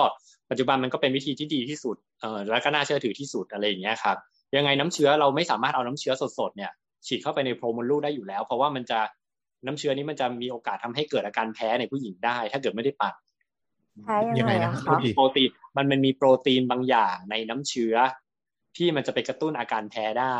ซึ่งปกติเวลามีเพศสัมพันธ์เนี่ยไอ้โปรตีนเนี่ยมันไม่ได้เข้าไปในโพรงมดลูกนะ เพราะตัวที่ว่ายเข้าไปในโพรงมดลูกจริงคือตัวอสุจิมอ๋อแต่การไม่ปาดการที่อยู่เดียวเก็บมาแล้วฉีดเข้าไปลึกๆเลยเข้าไปในโพรงมดลูกเนี่ยมันจะอาจจะมีโปรตีนพลาสมาบางส่วนอะไรอย่างเงี้ยไปกระตุ้นอาการแพ้ได้รวมถึงมันเป็นกระบวนการที่เหมือนทำให้อสุจิพร้อมใช้งานแหละ ถ้าไม่ได้ปั่นมันก็จะไม่ท้องอยู่ดีอะไรอย่างเงี้ยครับอืมคือคือตาปั่ยนแล้วเพราะฉะนั้นหวานจังปั่นแล้วอสุจิมีการตายไหมครับ อ่าไม่ไม่ตายไม่ตายไม่เวียนหัวเพราะแสดงว่าทุกคนทุกคนแข็งแรงผ่านการหมุนมาติ้วติ้วติ้วมาอยู่แล้วอ่าใช่ มันมันจะว่ายออกไปตามทิศทางของการปั่นโอ้ทวนปั่นน้ำก็ไหมคือครัเคบรื่องเซนติฟิวเครื่องที่เรียกว่าเซนติฟิวบางคนอาจจะรู้จักก็คือเครื่องที่หมุนติ้วติ้วติ้วติ้วแล้วก็ครับหันออกจากเออจากศูนย์กลางเห็นนะครับอืมอ่าฮะอย่างนี้มันในจังหวะนี้เนี่ยคือเราสามารถที่จะเลือกเพศลูกได้เลยใช่ปะคะ คือการปั่นอสุจิเนี่ย มันเป็นการแยกแค่อสุจิตัวดีไม่ดีอะไรเงี้ย มันไม่สามารถจะถึงกับแยกแบบอสุจิเพศหญิงเพศชาย x y อะไรเงี้ยได้แต่ขั้นตอนนี้ เพราะฉะนั้นอันนี้ก็ไม่ใช่ที่จะไปช่วยเลือกเพศได้อะไรอย่างเงี้ยครับอ่าฮะส่วนอะขั้นตอนที่สามไอ้ไอ้วิธีการรักษาอ่าถามก่อนก็ได้ครับ ดีไม่ดีนี่คำว่าไม่ดีเนี่ย แค่ไหนบ้างถึงไม่ดีอะคะไอ้ตัวตายตายๆอะครับ ตัวที่ไม่วิ่ง เออแล้วก็ตัวที่ ตัวที่รูปร่างผิดปกติเยอะๆว่ายไม่ได้อะไรอย่างเงี้ย รวมถึงพวกเม็ดเลือดขาวที่ปนเปื้อนอยู่ในอสุจิที่มีอยู่บ้างอยู่แล้วนะเออก็จะช่วยล้างพวกนี้ออกไปทั้งหมดอะไรอย่างเงี้ยครับก็ก็คือคือหมายถึงว่าเอาเอาเอาเครื่องไปวิงเบียนก็คืออันที่มันตายหรืออันที่มันว่ายไม่ไหวมันก็จะแบบหลุดออกไปเองอย่างนี้เหรอฮะจริง ๆ ตัวที่ว่ายไปถึงก้นหลอดได้คือตัวที่ดี อ๋อก็เออตัวที่ค้างอยู่ตามชั้นต่างๆ ที่มันไม่ออกไปก้นหลอดอะไรอย่างเงี้ยคือตัวที่ไม่ดีตัวตายอะไรอย่างเงี้ยเศษชื่อเซสอลล์คันเตอต่างร์เหมือนแซลมอนเลยว่ะเเหมือนเออเหมือนเป็นตะข่ายเหวี่ยงออกไปตัวที่ดีๆถึงจะออกไปได้ทะลุไปได้เลยก็คือตัวที่แข็งแรงก็ต้องหนีจากสภาวะนี้ตัวที่มันตายมันก็จะติดหลอดอยู่อย่างนั้นใช่ไหมฮะใช่ครับ อ่าปลาเป็นปลาแซลมอนว่ายทวนน้ำใช่ไหมรู้สึกอย่างนั้น น้องออกมาแล้วน้องต้องโดนปั่น ส่วนขั้นตอนอันอันวิธีการรักษาอันที่สามเป็นอันที่สุดแล้วของการมีลูกยาก อันเนี้ยแบบ เป็นวิธีที่ดีที่สุดในปัจจุบัน ถ้าสมัยก่อนเลยต้องคนหลาย ๆ คนก็ยังเรียกผิดอยู่อะคำว่า gift อ่าอืม gift ปัจจุบันไม่มีใครทำแล้วเลิกไปเป็นอ้าวสิบยี่สิบปีแล้วอ้าวอ้าวอ่ามันไม่มีมันคำว่า gift มัน มันคือ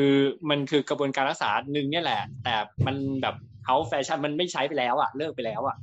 อืมมันคืออันที่ปัจจุจะบันต้องไปฉีดสะโพกตรงแถวสะโพกผู้หญิงทุกวันและเป็นอันหลายๆอันนั้นก็โดสอันนั้นก็คือการทำเนี่ยแหละ อันนั้นก็คือไอ้ที่ปัจจุบันเนี่ยแหละ แต่มันไม่ได้เรียกว่ากิฟต์ละปัจจุบันเนี่ยคำที่เขาเรียกกันก็คือการทำอิกซี่อ่าหรืออีกคำหนึ่งก็คือเด็กหลอดแก้วอ่าเด็กหลอดแก้วเนี่ย เป็นขั้นหนึ่ง อิกซี่เป็นขั้นกว่าอ๋ออิกซี่เป็นตัวย่อครับย่อมาจาก intra cytoplasmic sperm injection ICSI มันคืออันที่ดูกล้องจุลทรรศน์เห็นไข่ แล้วก็เอาเอาฉีดอสุจิเหมือนฉีดเข้าไปเลยใช่ไหมคะใช่ใช่ใช่อันนี้แหละครับอ๋อเดี๋ยวขอขอถอดถอยไปที่ผมที่ผมตามไม่ทันอ่าแล้วทำกิฟต์มันคืออะไรนะฮะทำกิฟต์เนี่ย มันคือ มันคือเก็บไข่ออกมาอือฮึนะครับ เอาอสุจิออกมา มันย่อมาจากแกมมีด intra fallopian tube transfer ก็คือเอาอสุจิกับไข่เนี่ย แล้วไปส่องกล้องนะส่องกล้องเจาะรูหน้าท้องนะฉีดอสุจิกับไข่เนี่ยกลับเข้าไปในท่อนำไข่อืมเดี๋ยวนะก็ก็คือเอาออกมาผสมข้างนอกแล้วใส่กลับเข้าไปนี่ฮะใช่ไม่ไม่ผสมด้วยแกมมีดเพราะคำว่าแกมมีดในที่นี้คือตัวอสุจิและฟองไข่ ฉีดอ๋อฉีดสองอย่างเนี่ยเข้าไปในท่อนำไข่ให้มันไปผสมกันเอง โดยอ้างอิงจากทฤษฎีที่ว่าในธรรมชาติเนี่ยอสุจิกับไข่เนี่ยมันผสมกันบริเวณท่อนำไข่นั่นแหละอ่าฮะก็เลยเอาเอสุจิและไข่เนี่ยไปใส่ในท่อนำไข่ให้ ให้มันไปผสมกันแล้วให้มันเจริญต่อไปเองอ่าอ่าอ่าครับ แต่มันแต่ก็เลิกแต่เลิกทเนื่องำเลิกทำกันแล้ว ใช่ เพราะว่าโอกาสสำเร็จมันน้อยกว่า คือเราใช้เราใส่อสุจิกับไข่เข้าไปมันไม่มีอะไรรับประกันว่ามันได้ตัวอ่อนจริงๆ และตัวอ่อนอ๋อคุณภาพเป็นยังไงอะไรอย่างเงี้ยในขณะที่ต่อมาเขาก็พัฒนามาเป็นเด็กหลอดแก้ว เด็กหลอดแก้วเนี่ยอืมหรือภาษาถ้าทั่วไปก็คือ IVF in vitro fertilization in vitro ก็คือในห้องแลบอะเนาะ fertilization คือการผสมก็คือย่อเป็น IVF ครับ ก็คือเอาอสุจิและไข่ออกมาผสมในห้องแลบเลี้ยงให้เป็นตัวอ่อน แล้วถึงโอ้ย้ายตัวอ่อนกลับเข้าไปอ๋อคือผสมกันเลยปฏิสนธิข้างเป็นนผอกสมเลยนอกร่างกาย ปฏิสนธินอกร่างกาย อ่าต้องแต่ที่มันให้ต่างต้องให้ถึงถึงแบบระดับไหนอะคะ เราถึงจะแบบใส่กลับเข้าไปตัวในอ่อนร่างกายผู้หญิงเป็นตัวอ่อนระยะที่พร้อมฝังตัวครับเขาจะเป็นตัวอ่อนระยะห้าถึงหกวันหลังปฏิสนธิเรียกว่าตัวอ่อนระยะบลาโตซิสอ๋ออ่า ก็คือคือตัวไข่อ่าอันนี้คือคือถ้าเป็นเด็กหลอดแก้วหรือ IVF เนี่ยก็คือเอาไข่อสุจิเนี่ยมารวมกันแล้วให้มันผสมเองให้มันเจาะเอง แต่เมื่อกี้ที่บอกว่าอีกซี่เป็นขั้นกว่าเนี่ย เพราะว่า ใช้วิธีอย่างที่บอกเลยครับ ใช้ดูดอสุจิมาหนึ่งตัวเลือกตัวที่ดีที่สุดเนี่ย ฉีดเข้าไปในไข่หนึ่งใบ มันถึงเรียกว่าสเปิร์มอินเจ t ชันไงเพราะว่าเราอืมฉีดอสุจิเข้าไปในไข่หนึ่งต่อหนึ่งให้เกิดการปฏิสนธิขึ้นมา คือเป็นขั้นกว่าเพราะมันบังคับให้ปฏิสนธิมากกว่าอืมไม่ต้องนี่คือจาะเลือกงแล้วเพศราเลือกเองเลือกราฉีดเองเลือกเพศเลือกความแข็งแรงเลือกอะไรทุกอย่างเป็นเบอร์ที่ดีที่สุดแล้วใช่ไหมครับอ่าเลือกตัวอสุจิตัวที่ดีที่สุด แต่ก็ยังไม่ถึงกับเลือกเพศตรงนี้อยู่ดี เพราะว่าอ๋อเหรอครับเราไม่สามารถบอกได้เลยว่าอสุจิตัวไหนเป็นตัว X หรือเป็นตัว Y อ๋ออ๋ออาอ่าคือเราดูครับเราดูตัวที่ว่ายน้ำได้เทพสุด ใช่ประมาณเราก็บอกนั้นได้แค่ประมาณนั้น มันก็มีเทคนิคต่างๆแหละที่พยายามจะออกมาบอกว่าตัวไหนตัว X ตัว Y แต่มันก็ยังไม่ร้อยเปอร์เซ็นอ๋อที่จะมาเลือกตรงนี้ได้อะไรอย่างเงี้ย เพราะฉะนั้นเขาก็เลยใช้อ่าใช้วิธีผสมให้เสร็จก่อนนะ แล้วก็เอาตัวอ่อนเนี่ย เพื่อก่อนเดี๋ยวนะก่อนผสมเนี่ยจริง ๆ มันต้องกระตุ้นไข่มาก่อนอ่า คือฮะการได้มาซึ่งไข่ที่จะมาผสมเนี่ยก็คือการฉีดครับยาในผู้หญิงครับประมาณสิบวันที่ถามว่าฉีดสะโพกอะไรเนี่ยประมาณนั้นแหละครับ แต่เดี๋ยวนี้เขาใช้วิธีฉีดทางหน้าท้องอ๋อฉีดทุกวันเลย วันละหนึ่งถึงสองเข็มอืมนะครับประมาณสิบกว่าวันให้ไข่มันโตอะครับาพอไข่โตเยอะๆแล้วเนี่ย ถึงเจาะอันดาซาวด์เจาะดูดไข่ออกมาทางช่องคลอด ดมยาสลบเหมือนกันนะอ่าแล้วไข่ที่ได้เนี่ยถึงเอามาผสม อืมอ๋องั้นก็ไม่ได้ทำใบเดียวดิครับ เอามาทำเผื่อๆไว้เลยใช่อันปะเพราะว่าถ้าเราทำถ้าเราใช้ไข่ตามธรรมชาติหนึ่งฟองเฉยๆเนี่ย เวลาผสมเนี่ย ทุกขั้นตอนมีโอกาส fail หมด เวลาผสมไม่ร้อยเปอร์เซ็นเลี้ยงต่อไม่ไปต่อสุดท้ายโครโมโซมผิดปกติ เพราะฉะนั้นถ้าเอาไข่ฟองเดียวในธรรมชาติมาใช้เนี่ย มันมีโอกาส fail สูงมากอะ เราก็จะใช้วิธีการฉีดฮอร์โมนเนี่ยแหละ เข้าไปเพื่อหวังให้ได้ไข่มากที่สุดเท่าที่เราอยากได้เออแต่มากน้อยเท่าไหร่ก็แล้วแต่คนนะครับบางคนครับ ที่เราบอกอันนั้นซาวประเมินไข่อะถ้าเกิดรังไข่ไม่ค่อยดีแล้ว มันก็ได้ไข่น้อยนั่นแหละตามอายุด้วยนะครับ ไข่ที่ได้มาเนี่ย เอามาผสมเสร็จแล้วเลี้ยงต่อห้าถึงหกวัน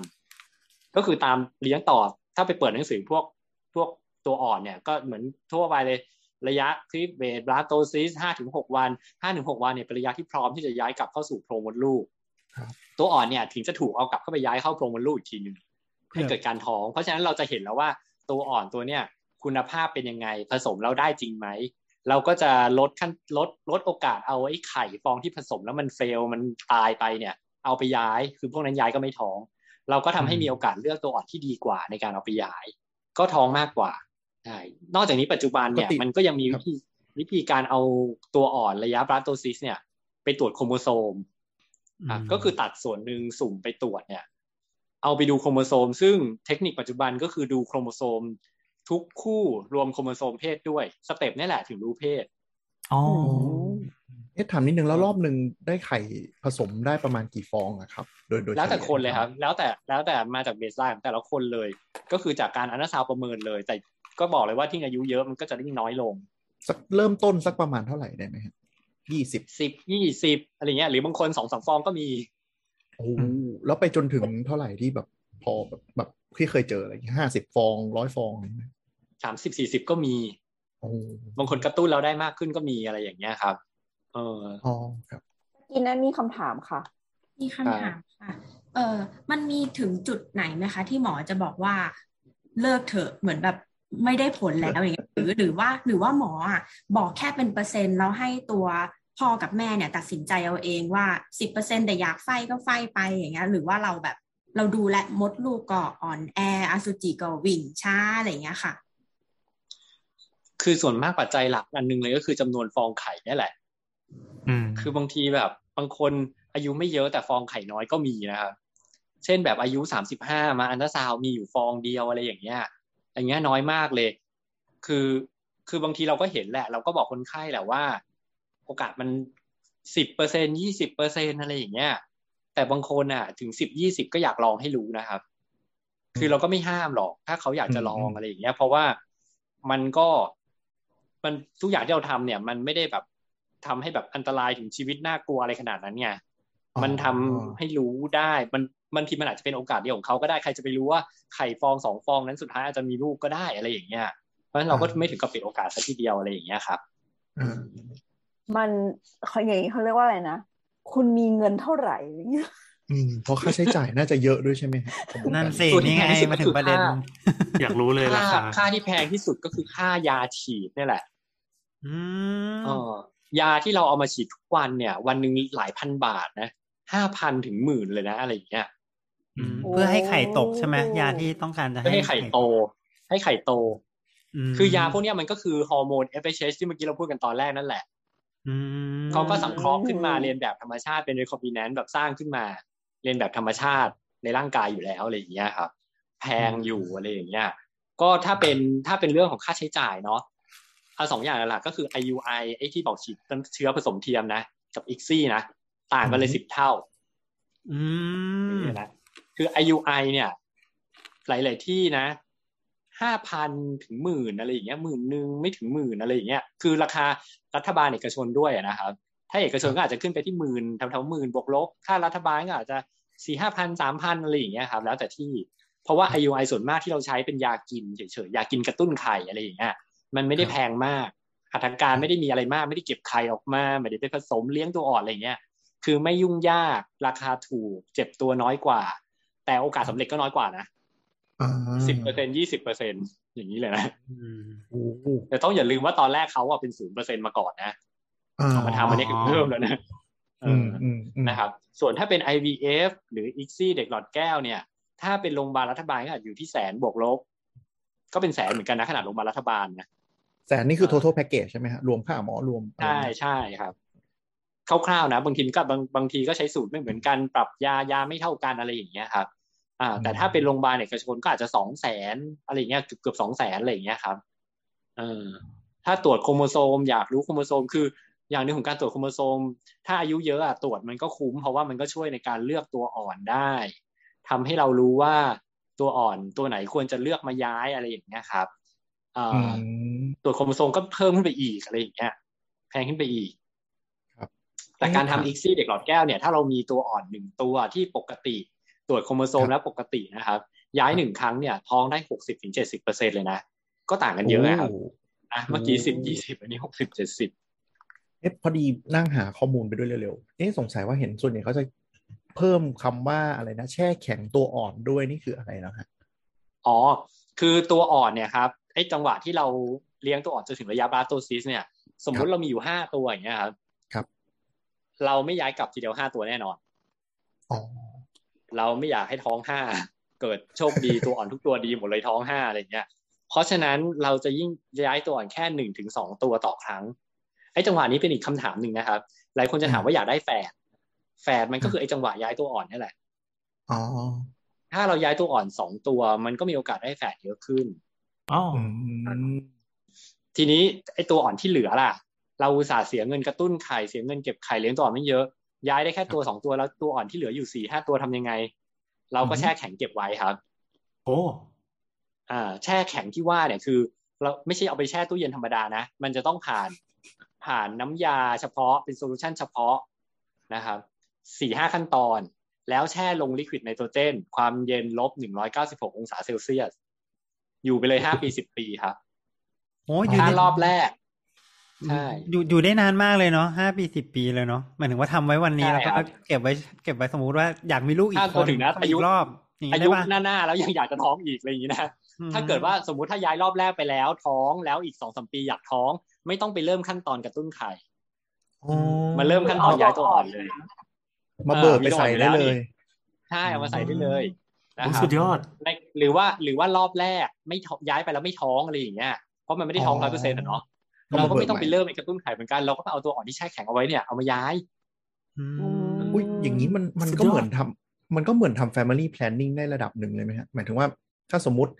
สามสิบอะเริ่มมีลูกยากมาปรึกษาแผนนี้แล้วอาจจะมีลูกเว้นสามปีก็ลุยได้เลยอย่างนี้ไหมฮะใช่ใช่ครับอื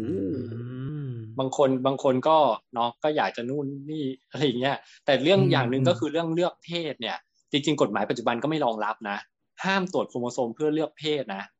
อืมอ๋อ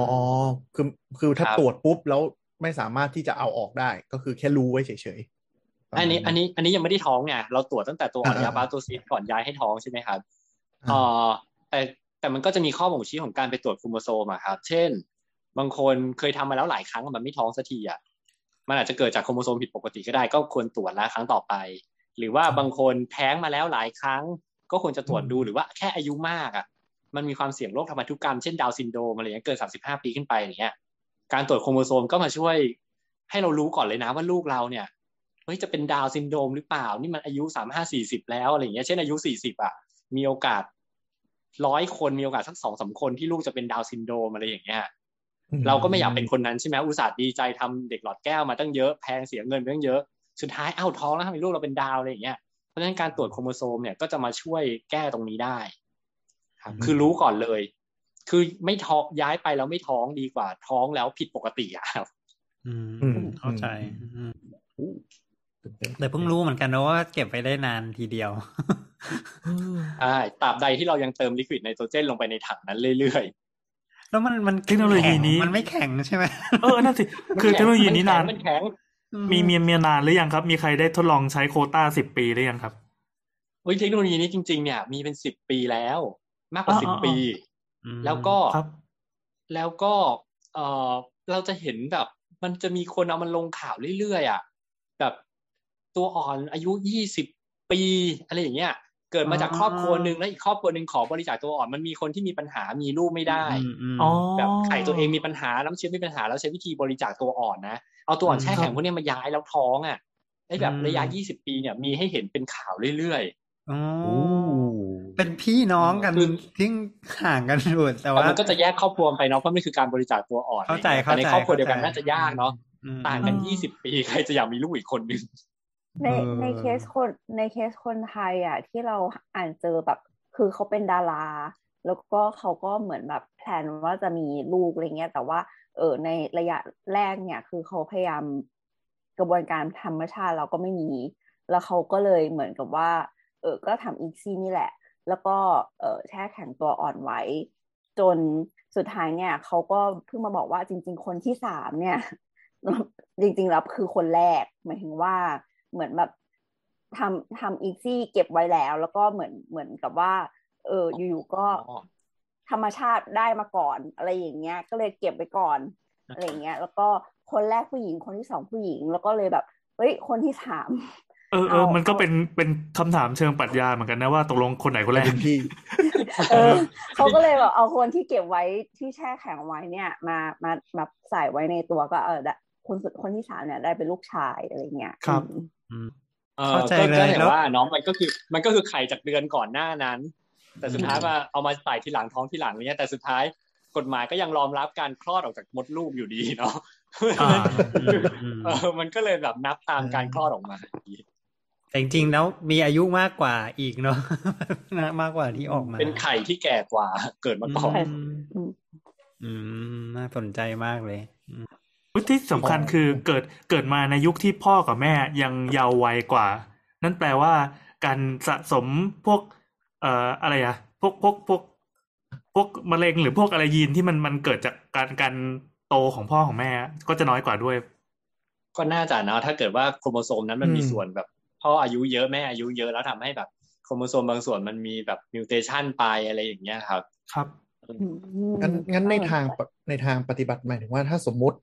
สมมติบ้านมีกะตังค์มากอะไรอย่างนี้ อายุยี่สิบต้นๆ อยากเก็บไข่ไว้ แล้วเอามาฝังอีกสิบปีตอนที่ อ่าเลิกท่องเที่ยวแล้วเลิกทำงานประจนภัยแล้วก็เป็นไปได้ถูกไหมครับเป็นไปได้คือจริงๆ เรื่องการเก็บไข่ปัจจุบันก็ค่อนข้างบูมขึ้นมานะครับ เก็บไข่เนี่ยอืมไม่ใช่เก็บตัวอ่อนนะ เป็นคนละ step นะอืมอ่าอ่าอ่าอ๋อเก็บไข่เก็บก่อนไข่ก็คือก็คือ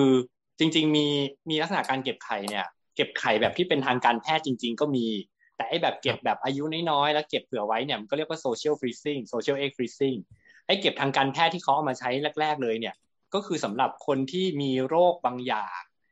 ที่จำเป็นจะต้องตัดรังไข่หรือว่ากำลังจะให้คีโมอะพวกที่เป็นมะเร็งเม็ดเลือดขาอ๋อวพวกนี้อายุน้อยและ prognosis โรคก็คือโอกาสหายจากโรคสูง แต่เมื่อได้รับยาเคมีบำบัดต่างๆ ไปแล้วเนี่ยไอ้ยาเคมีบำบัดนี่แหละ ไปทำลายเซลล์ไข่อ๋ออ๋อเพราะฉะนั้นก็เลยก่อนที่จะเริ่มให้ยาเคมีบำบัดเนี่ย มากระตุ้นไข่เก็บเป็นไข่ไว้ก่อนม คืออย่างที่บอกคืออายุน้อยอะครับ ส่วนใหญ่ก็คือยังไม่ได้แต่งงานยังไม่ได้มีแฟนมเออครับ ก็พออนนี้เก็บก็เป็นไข่ไว้ก่อนแล้วเก็บ อันนี้ก็คือเก็บเก็บไว้ใช่ป่ะเก็บเก็บไว้แบบเดียวกันใช่เลยใช่กระตุ้นไข่ฉีดยากระตุ้นไข่สิบวันอะไรอย่างนี้เหมือนกันเลย เก็บไข่อืมเอาทางช่องคลอดเหมือนกันเลยอืมใช่เพียงแต่ได้ไข่มาแล้วไม่ผสม แช่แข็งเลย แช่ลงลิควิดไนโตรเจนเหมือนกัน อืมอ่าแล้วไข่ก็เก็บไว้อยู่อย่างนี่นั้คืนอใช่ไหมเก็บไว้จนกว่าใช่ตามที่เราจะได้จนกว่าจะแต่งงานอยากมีลูกในอนาคตก็ละลายไข่ออกมามาผสมกับอสุจิทางฝ่ายชาย แล้วก็เลี้ยงต่อแล้วก็ย้ายกลับเข้าโพรงมดลูกอีกทีหนึ่งว้าอืวมอันนี้คือแบบทางการแพทย์กับไอ้ทางแบบโซเชียลฟรีซิ่งก็คือ ก็เหมือนทำประกันนะครับ ต้องบอกว่าเหมือนทำประกัน เอออืมก็ มีเงินอะอยากจะกระตุ้นเก็บเอาไว้แบบตอนนี้อายุยี่สิบกว่า เราก็ยังไม่มีทีท่าว่าจะมีแฟน หรือบางคนสามสิบกว่าแล้วยังไม่มีทีท่าว่าจะมีแฟนอะไรอย่างเงี้ยแต่ก็ไม่รู้ว่าในอนาคตอาจจะอยากมีลูกอะไรเงี้ยก็กระตุ้นอย่างเงี้ยเหมือนกันเลย เก็บไว้เหมือนกันเก็บแต่ไข่เพราะยังไม่มีฝ่ายชาย แล้ววันหนึ่งอ่าอยากวันหนึ่งสี่สิบแล้วเออมีแฟนแล้ว อยากมีลูกอะไรอย่างเงี้ยถ้าถ้านะวันนั้นสี่สิบแล้วสามารถท้องได้เองตามธรรมชาตินะแต่งงานแล้วสี่สิบมีท้องได้เองธรรมชาติก็มีไปครับ ไข่ก็เก็บไว้แค่นั้นแหละ แต่ถ้ามันไม่ไม่ท้องเองตั้งท้องเอ้ยอายุสี่สิบแล้วมันยังไม่ท้องเองอะไรอย่างเงี้ยค่อยมาเอาไข่นั้นนะไปใช้อะ คือเหมือนประกันอะอืมได้ใช้ก็ดี ไม่ได้ใช้ก็ดีอ๋อแต่ว่าไข่ที่ผลิตตอนสี่สิบกับไข่ตอนยี่สิบไม่ได้หมายถึงว่าไข่ยี่สิบจะแข็งแรงกว่าอะไรอย่างนี้ถูกไหมไข่ไข่ยี่สิบแข็งแรงกว่า แต่อ๋อบางคนแข็สี่งแรงสิบก็ยังท้องได้เองไงครับเพราะฉะนั้นอ๋อก็อาจจะลองท้องธรรมชาติเองก่อนได้อะไรอย่างเงี้ยถ้ามันไม่ได้จริงๆก็ย้อนกลับมาไข่นี้ก็ยังได้อะไรอย่างเงี้ยครับ อืมอืม ครับ ถ้าลองท้องก็จะไม่หิวเหมือนทำปนะระคกัรันบสุขภาพ ใช่เหมือนประกันสุขภาพ ถ้าถ้าไม่ได้ใช้คือสุดท้ายถ้าเก็บไว้แล้วเราไปท้องได้เองมันก็ดีกว่าใช่ไหมท้องได้เองก็ไม่ต้องไปเสียเงินทำอย่างอื่นเพิ่มอืมขอบก็เลยคุณเป็นหมอเทรนเต้ด์ที่คามหมุกพี่แอนเมื่อกี้อะมุกไหนไม่ได้ฟังดีแล้วครับปล่อยหมดแต่เอาแต่ว่าอย่างนี้ก็คือกลายเป็นว่าเลยเป็นด้วยเทคโนโลยีปัจจุบันคนมีตังค์อะไรก็เลยกลายเป็นแพ็กเกจที่แห่กันไปทำกัน เพราะว่า ยุคนี้แต่งงานกันช้าด้วยอะไรด้วยถูกไหมฮะ มันก็เลยยิ่งขายได้แล้วเก็บเยอะไหมว้าวหมายถึงว่าเก็บกี่ใบหรือเก็บยังไง มันหรือก็อะไรมีเงี้ยมันมีการศึกษาอยู่ว่าการเก็บไข่ไว้เนี่ยสักถ้าจะเก็บเพื่อให้ได้ลูกหนึ่งคนเนี่ยควรเก็บอย่างน้อยสิบห้าถึงยี่สิบฟองเลยนะ เยอะเลยนะอืมอืมเพราะว่าพอมาผสมจริงๆ อย่างที่บอกทุกขั้นตอนมันไม่ได้ร้อยเปอร์เซ็นต์อะมันก็จะหายไปบางส่วนหายไปเรื่อยๆอย่างเงี้ยเพราะฉะนั้นอาจจะต้องเก็บเผื่อไว้ก่อนไม่เหมือนคนที่เก็บเป็นตัวอ่อนไว้ก่อนอืม เออถ้าถ้าเก็บเป็นตัวอ่อนเนี่ย มันจะเห็นจนสุดทางแล้วว่าตัวอ่อนมีอยู่กี่ตัวไงแต่อันนี้มันเก็บตั้งแต่ไข่ไงอืซึ่งมันจะหายไประหว่างทางที่เราเลี้ยงไปอีกไงเพราะฉะนั้นก็ต้องเก็บเผื่อเอาไว้ก่อนอืมอืมทางผู้ชายก็มีนะครับเก็บน้ำเชื้อ แช่แข็งอืมเหมือนกัน แต่ผู้ชายวิธีเดียวง่ายกว่ากันเลยอืมไม่ผู้ชายง่ายกว่าง่ายอ๋อก็ก็เก็บโดยการช่วยตัวเองออกมาเหมือนกันเอาเหรอก็แล้วไปปั่นำเหมือนกันปะไปปั่นเหมือนเอกันอใช่ปั่น แล้วก็อืมแล้วก็ผ่านน้ำยาแช่แข็ง แต่ผู้ชายเนี่ย ก็เหมือนกันก็คือทางการแพทย์บางคนจะต้องไปให้คีโม ให้เฮมพิมบำบัดฉายรังสี หรือแม้แต่บางคนจะทำหมันชายจะทำหมันชายแล้วอ๋ออือมอืมอืมก็เก็บไว้ก่อนอะไรเงี้ยเผื่ออยากมีทีหลังจะได้ไม่ต้องมาแก้หมันหรือว่ามาเจาะพันธะเอาอสุจิอะไรเงี้ยทำหมันชายเก็บไว้เลย ครับ หรือหรือในอเมริกาครับพวกทหารน่ะ ที่จะไปอัฟกานิสถานอะไรอย่างเงี้ย โอ้อืมอืมเก็บเขากลัวว่าเขาจะไม่กลับมมาแล้วอะไรอย่างงี้ใช่ไหมใช่เผื่อมีปัญหาอะไรอย่างเงี้ยไม่รู้เก็บไว้ก่อนอะไรเงี้ย แต่การเก็บไว้พวกเนี้ยทั้งเซลล์เซลล์ไข่เซลล์จีอย่างเนี้ยมันก็มี consent มีก็คือมีการลงแบบเหมือนหนังสือสัญญากึ่งๆอย่างนั้นนะครับ ว่าถ้าเกิดฉันตายไป ไข่นี้จะให้ทำอะไรอสุจินี้ให้ทำอะไรให้ทำลายทิ้งไปเลย หรือให้คู่สมรสไปใช้อ๋อโหอ่าหรือให้ใช้บริจาคเพื่อวิจัยได้อะไรอย่างเงี้ย เหมือนตัวอ่อนเหมือนกันนะครับ ทุกอย่างอะ อย่างตัวอ่อนถ้าตัวอ่อนก็จะมีต้องต้องเป็นของทั้งสองคนนะผู้ชายผู้หญิงก็จะมีการตัดสินใจว่ายกให้อีกฝ่ายหนึ่งไปอะไรอย่างเงี้ยหรือให้ทำลายทิ้งไปเลย ถ้าคนใดคนหนึ่งเป็นอะไรไปอะไรอย่างเงี้ยครับอืมว่าเจ๋งมากเลยเหมือนเคยเห็นข่าวเมืองจีนด้วยเนาะแบบ แบบยายพ่อแม่ตายไปแล้ว ยายแบบบ้านรุ่นปู่รุ่นย่ามันไม่มีลูกหลานแล้วอะต้องไปเอาไข่ที่สองคนนี้เคยทำไว้อะไรเงี้ย ให้คนอื่นท้องเพื่อให้มีหลานออกมาอะไรอย่างเงี้ยเออมันก็แบบมีความซับซ้อนหลายๆอย่างโอ้แต่ถ้าแต่ถ้าอย่างนั้นถ้าสมมติเสียทั้งพ่อทั้งแม่อย่างนี้ก็ต้องอุ้มบุญถูกไหมฮะต้องไปฝากคนอื่นท้องใช่ก็ต้องไปหาคนท้องให้อะไรอย่างเงี้ยมันก็ต้องขึ้นมาดูกฎหมายอีกทีหนึ่งว่าอันไหนทำได้ทำไม่ได้ประเทศไหนนะแต่ละประเทศก็ไม่เหมือนกันโอ้อืมอืมก็เป็นเป็นแบบไปไปต้องไปดูว่าในแต่ละประเทศแบบประเทศไหนออนุอนุญาตให้ทำและไม่อนุญาตให้ทำบ้าง ใช่ใช่ครับ แม้แต่อเมริกาเองก็ก็ต้องดูเป็นรัฐเลยนะถ้าอเมริกาเนี่ยอืมใช่คือกระบวนการที่พูดก่อนอันนี้ก็คือ sperm bank หรือเปล่าฮะที่ที่เราได้ยินกัน ใช่อะแต่ sperm bank ในความหมายอีกอย่างหนึ่งมันจะเหมือนบริจาคสเปิร์มอ๋ออะครับอืมคือในกรณีก็คือถ้าผู้ชายแบบอืมผิดปกติเลย อย่างเงี้ยครับ แบบไม่มีอสุจิเลยจริง ๆ เจาะมาแล้วลองทดลองแล้วก็ไม่มีอะไรอย่างเงี้ย ก็ต้องไปหาอสุจิบริจาค ในทางเดียวกันผู้หญิงก็เหมือนกันนะครับ ถ้าอายุมากๆ ไม่มีอสุจิเอ้ยไม่มีไข่เลยอะไรอย่างเงี้ยก็ไปหาไข่บริจาค ซึ่งซึ่งถ้าเป็นผู้ชายเนี่ย การบริจาคเอาไว้มันง่ายกว่าไงตามโรงพยาบาลรัฐนะอืมถึงจะมี เช่นสภากาชาติไทยอะไรเงี้ยจะมีก็คือ คือเป็นอสุจิที่เขาบริจาคเอาไว้ส่วนมากก็จะเก็บมาจากคนในโรงพยาบาลนั่นแหละ เช่นบางที่เก็บมาจากนักศึกษาแพทย์เนาะได้อย่างนี้ ได้อย่างน้อยมั่นใจในจีเนติกระดับหนึ่งว่ามีภูมิปัญญาอยู่อะไรอย่างนี้หรือเปล่า หรือเปล่าไม่รู้ เดี๋ยวนะ คือเราเราสามารถก็อรู้ย่างโปน้รอยไฟล์อขย่างน้อยสอบของติดเจ้ามาขได้องนะ ก็น่าจะได้มาระดับหนึ่งอะไรอย่างนี้เออคือเราสามารถดูโปรไฟก็อล์ย่างเงี้ยเจ้าของได้ด้วยใช่ไหมฮะคือจริง ๆ ไม่ได้หรอกโรงพยาบาลรัฐอะอ๋อเขาไม่บอกนะเขาอาจจะบอกแค่หมู่เลือดความสูงอะไรอย่างเงี้ย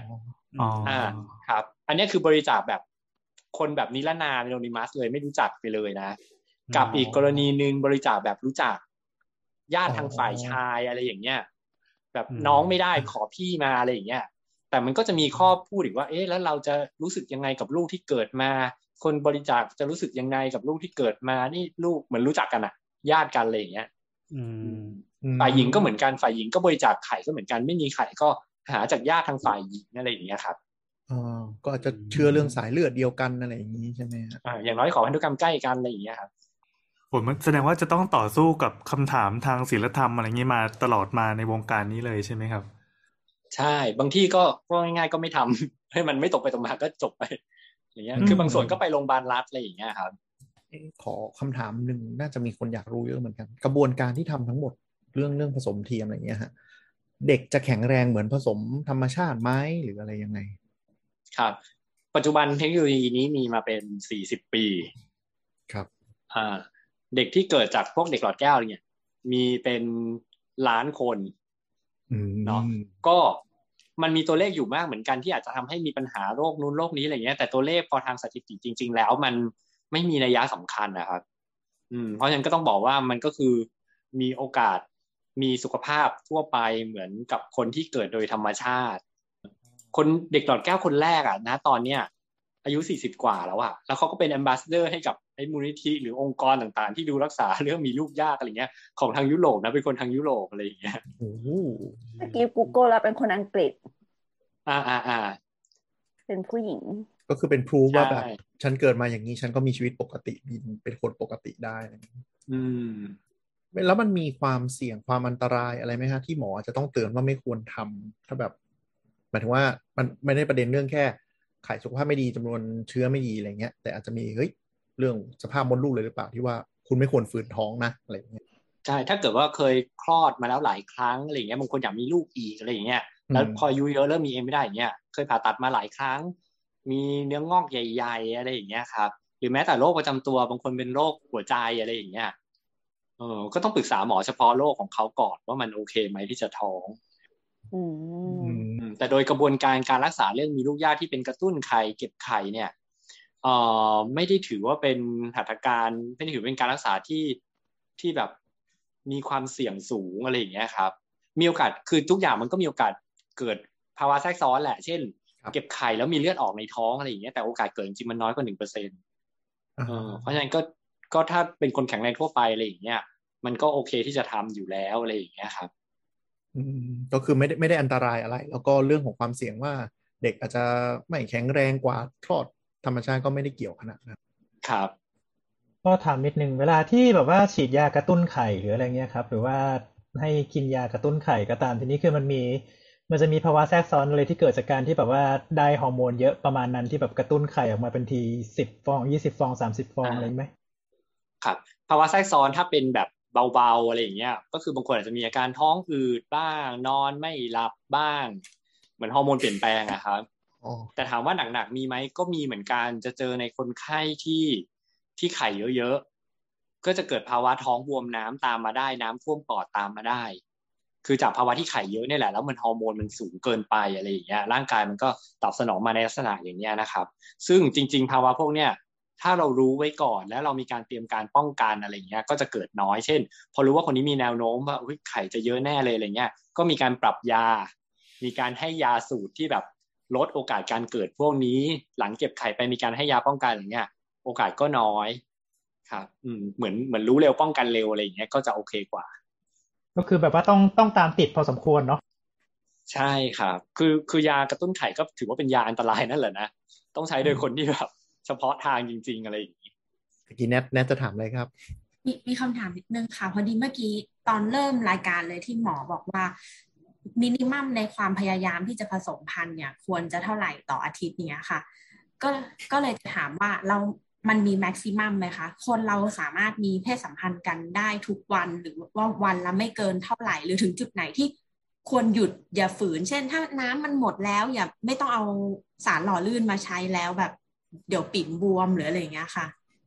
ครับมีไหมคะเออจริงๆเป็นคำถามที่คนถามบ่อยมากเลยนะเรื่องแบบ ถ้ามีทุกวันอะไรอย่างเงี้ยมันจะทำให้มีลูกยากไหมคือเหมือนหลังบ่อยๆกลัวว่าน้ำเชื้อมันจะอ่อนอะไรอย่างเงี้ยนะอืมแบบความเข้มข้นน้อยอะไรอย่างเงี้ยครับ ก็ถ้าเป็นเฉลี่ยโดยทั่วไปอย่างที่เมื่อกี้บอกก็คือขั้นต่ำก็คือสองถึงสามวันต่อสัปดาห์มันก็คือสองสามวันครั้งอะนะประมาณนั้นนะครับ แต่ถามว่าการมีทุกวันเนี่ยจะทำให้คุณภาพน้ำเชื้อมันลดลงแล้วมีลูกยากไหมจริง ๆ คือไม่เลย การหลั่งทุกวันเนี่ยกลับทำให้ได้น้ำเชื้อใหม่ ๆ ขึ้นมา คือตัวตัวเก่าๆเนี่ยออกไปแล้ว มันก็มีการสร้างใหม่ขึ้นมาทดแทนกันไปอะไรอย่างเงี้ยอารมณ์เหมือนบริจาคเลือดแล้วมีการสร้างใหม่อะไรประมาณเนี้ยอ่าครับ แล้วก็การหลั่งเข้าไปเนี่ยจริง ๆ แล้วอสุจิเนี่ยมันเข้าไปอยู่ในร่างกายผู้หญิงเนี่ย มันมีชีวิตต่อได้หนึ่งถึงสองวันนะอืมเออเพราะฉะนั้นถ้ามีทุกวันมันก็เข้าไปสะสมรวมๆกันอยู่นั่นแหละ แล้วสุดท้ายมันก็ต้องรอจังหวะที่ไข่ตกลงมา มาเจอใบไหนโชคดี แล้วปฏิสนธิขึ้นมาอะไรอย่างเงี้ยครับเออเพราะฉะนั้นไม่ได้ห้ามว่ามีทุกวันแล้วจะทำให้มีลูกยากอะไรอย่างเงี้ย อยากมีเท่าไหร่ก็ได้ทำสะดวถ้ากไม่เหนื่อยเกินไปแล้วอันนี้ถ้าผู้หญิงผู้หญิงมีเพศสัมพันธ์ทุกวันนะคะ อันนี้มันเมื่อกี้พูดถึงในแง่ของผู้ชายกับจำนวนสเปิร์ม แต่ว่าถ้าผู้หญิงอย่างเงี้ยมันมีเพศสัมพันธ์ทีทีทีแล้วก็เสร็จบ่อยๆอย่างเงี้ยค่ะไอไอค่า pH ในช่องคลอดหรืออะไรมันจะมีผลต่อเพศเด็กจริงไหมคะ คือเรื่องเพศเด็กก็บอกยากนะคะ ว่ามันเกิดจากอะไรตรงจุดไหนตรงอะไรเนาะเพราะปกติมันก็ห้าสิบห้าสิบนะเออการดู pH การท่าในการมีเพศสัมพันธ์ การล้างช่องคลอดก่อนอะไรพวกเนี้ยมันก็ไม่ได้ร้อยเปอร์เซ็นอยู่ดีที่ทำให้ได้ผู้หญิงผู้ชายอะครับเออเพราะฉะนั้นก็คงบอกยากว่าแบบต้องอย่างนี้อย่างนี้อะไรอย่างเงี้ยแล้วจะมีผลอะไรอย่างเงี้ยครับเพราะฉะนั้นก็จริงๆผู้หญิงจะมีเพศสัมพันธ์บ่อยแล้วจะท้องน้อยลงไหมก็เปล่าเหมือนกัน ได้ปกติเลยครับก็น่าสนใจว่าเอ่อขนาดเราเรามีการมีลูกกันมาเป็นไม่รู้กี่พันหมื่นล้านครั้งเนี่ยทั่วโลกเนี่ย ก็ยังไม่สามารถมีเทคโนโลยีหรือว่าสูตรไหนที่จะจำเพาะเจาะจงว่าเลือกเพศด้วยด้วยท่าด้วยความถี่ด้วยตำแหน่งด้วยอะไรอย่างนี้ได้เนาะ อืมคือมันก็มีเนาะไปเซิร์ชดูในในเน็ต มันก็จะมีบอกหมดนู่นนี่เต็มไปหมดเลยนั่นแหละครับแต่มันก็ไม่มีอันไหนที่จะรับประกันได้จริง ๆ นะ ว่ามันจะเป็นผู้หญิงผู้ชายอ่าอืมคือเหมือนใช้คำว่าเพิ่มโอกาส แต่ก็มันก็ไม่ได้หมายความว่าจะได้อย่างนี้ใช่ไหมฮะใช่ครับนัดยิ้มเหมือนจะถามอะไรเพิ่มเออนั่นแหละไม่เหมือนทำอะเอ๊ะเดี๋ยวขอขอถามนิดนึงย้อนไปเรื่องต้นรายการเรื่องทาลัสซีเมียแฝงนะครับ คือถ้าถ้า เจอจริง ๆ ขึ้นมาเนี่ยว่าเป็นประเภทที่แฝงทั้งคู่ และมีโอกาสที่ลูกจะจะหรือเป็นโรคเนี่ยครับ มันสามารถแก้ไขอะไรได้ไหมหรือว่าต้องทำใจหรือไงมันจะไปสู่การทำอีกซี่และตรวจโครโมโซมเลยครับอืมอ๋อ ก็คือตัดกระบวนการทางธรรมชาติไปเลย ใช่ เพราะธรรมชาติก็คือ ถ้าจะธรรมชาติอะ ก็คือท้องแล้วไปตรวจอีกทีหนึ่งตอนท้องไปแล้ว ซึ่งถ้าเกิดผิดปกติคือต้องไปทำแท้งอะครับอืมันก็ดูไม่โอเคอะเนาะ ดูแบบโอ้อืมต้องแบบโอ้อยู่ดีต้องไปเอาลูกออกอะไรอย่างเงี้ยเพราะฉะนั้นมันก็จะไปทำ ICSI เพื่อตรวจโครโมโซม แต่การตรวจโครโมโซมในการทำ ICSI วิธีไอ้เฉพาะเนี่ยมันจะตรวจโครโมโซมเพื่อดูโรคธาลัสซีเมียเลยครับ เมื่อกี้ตอนแรกที่เราบอกตรวจโครโมโซมอะมันเป็นตรวจดูโครโมโซมทุกแท่งรวมโครโมโซมอ่าเพศ มันเป็นการนับจำนวนชิ้นส่วนโครโมโซม แต่อันนี้เนี่ยมันจะลงไประดับยีน ลงไปดูที่ยีนธาลัสซีเมียเลยว่าตัวอ่อนตัวไหนนะ ที่มันมียีนธาลัสซีเมียชนิด ที่เป็นโรคตัวไหนไม่เป็นโรค แล้วเราถึงเลือกตัวนั้นมา แต่ต้องบอกเลยว่าค่าใช้จ่ายก็ยิ่งไปอีกอะอ๋ออ๋อเพราะมันต้องสองตรวสาจมแสลึกนไปอีกเลยอะแต่ก็ดีกว่าแบบเด็กจะเนาะเกิดมาแล้วก็เป็นโรคหนักใช่อะไรอย่างนี้ทรมาน แล้วมีมีโรคติดต่อทำให้สมพันธ์อย่าง HIV อะไรอย่างนี้ถ้าสมมติเจอขึ้นมาโดยที่ไม่มีใครรู้มันมีทางแก้หรืออะไรไงไหมครับที่จะมี HIV ปัจจุบันเนี่ยถือเป็นโรคเรื้อรังมากกว่าเนาะคนเป็นเบาหวานอาจจะตายง่ายกว่า HIV อะ อ่าอืมครับอืมโอเค เพราะว่ายาในการรักษา HIV ปัจจุบันมันพัฒนาไปมากอะครับกินทุกวันกินสม่ำเสมอแบบกินแบบดูแลตัวเองดีอะ ชีวิตยืนยาวแน่นอนอะ เพราะฉะนั้นการมีลูกเนี่ยไม่ยากเลยครับ คือแล้วบางทีการกินยากดกดเชื้อเยอะๆเนี่ย จนเชื้อมันตรวจไม่ได้เนี่ย แล้วสุขภาพแข็งแรงเนี่ย ก็สามารถมีลูกได้ครับ โดย วิธีจริง ๆ มันมีหลายวิธีนะครับ แต่วิธีหนึ่งที่อืมเขาเอามาใช้กันเนี่ยก็คือการทำอีกซี่นั่นแหละเออเพราะมันลดโอกาสการถ่ายทอดเชื้อระหว่างกันไงไม่ได้ให้มีเพศสัมพันธ์เองไง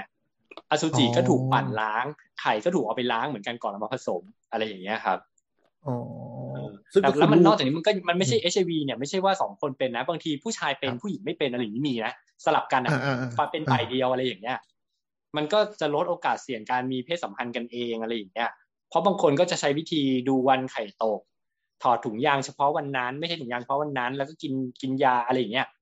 อืมในการมีธรรมชาติก็ได้เหมือนกันอะไรอย่างเงี้ยครับโดยที่ลูกออกมาก็แข็งแรงปกติอะไรอย่างนี้ใช่ไหมครับถ้าเกิดไม่ไฝ่ายหญิงในกรณีที่ฝ่ายหญิงเป็น HIV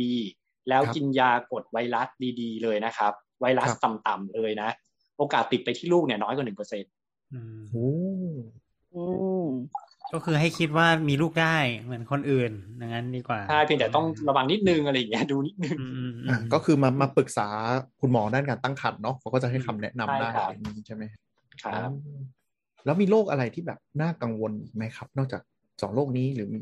มีไหมฮะหรือลักษณะทางพันธุกรรมอะไรที่ที่เออที่ไม่ควรมีลูก มีมีลักษโรณะคทางที่ถ่ายทอดผ่านโครโมโซม X อะครับ อ่าครับ X link dominant เอ้ยผมจ ถ้าตาบอดถ้าเป็นสีลักษณะปะนั้นเนี่ย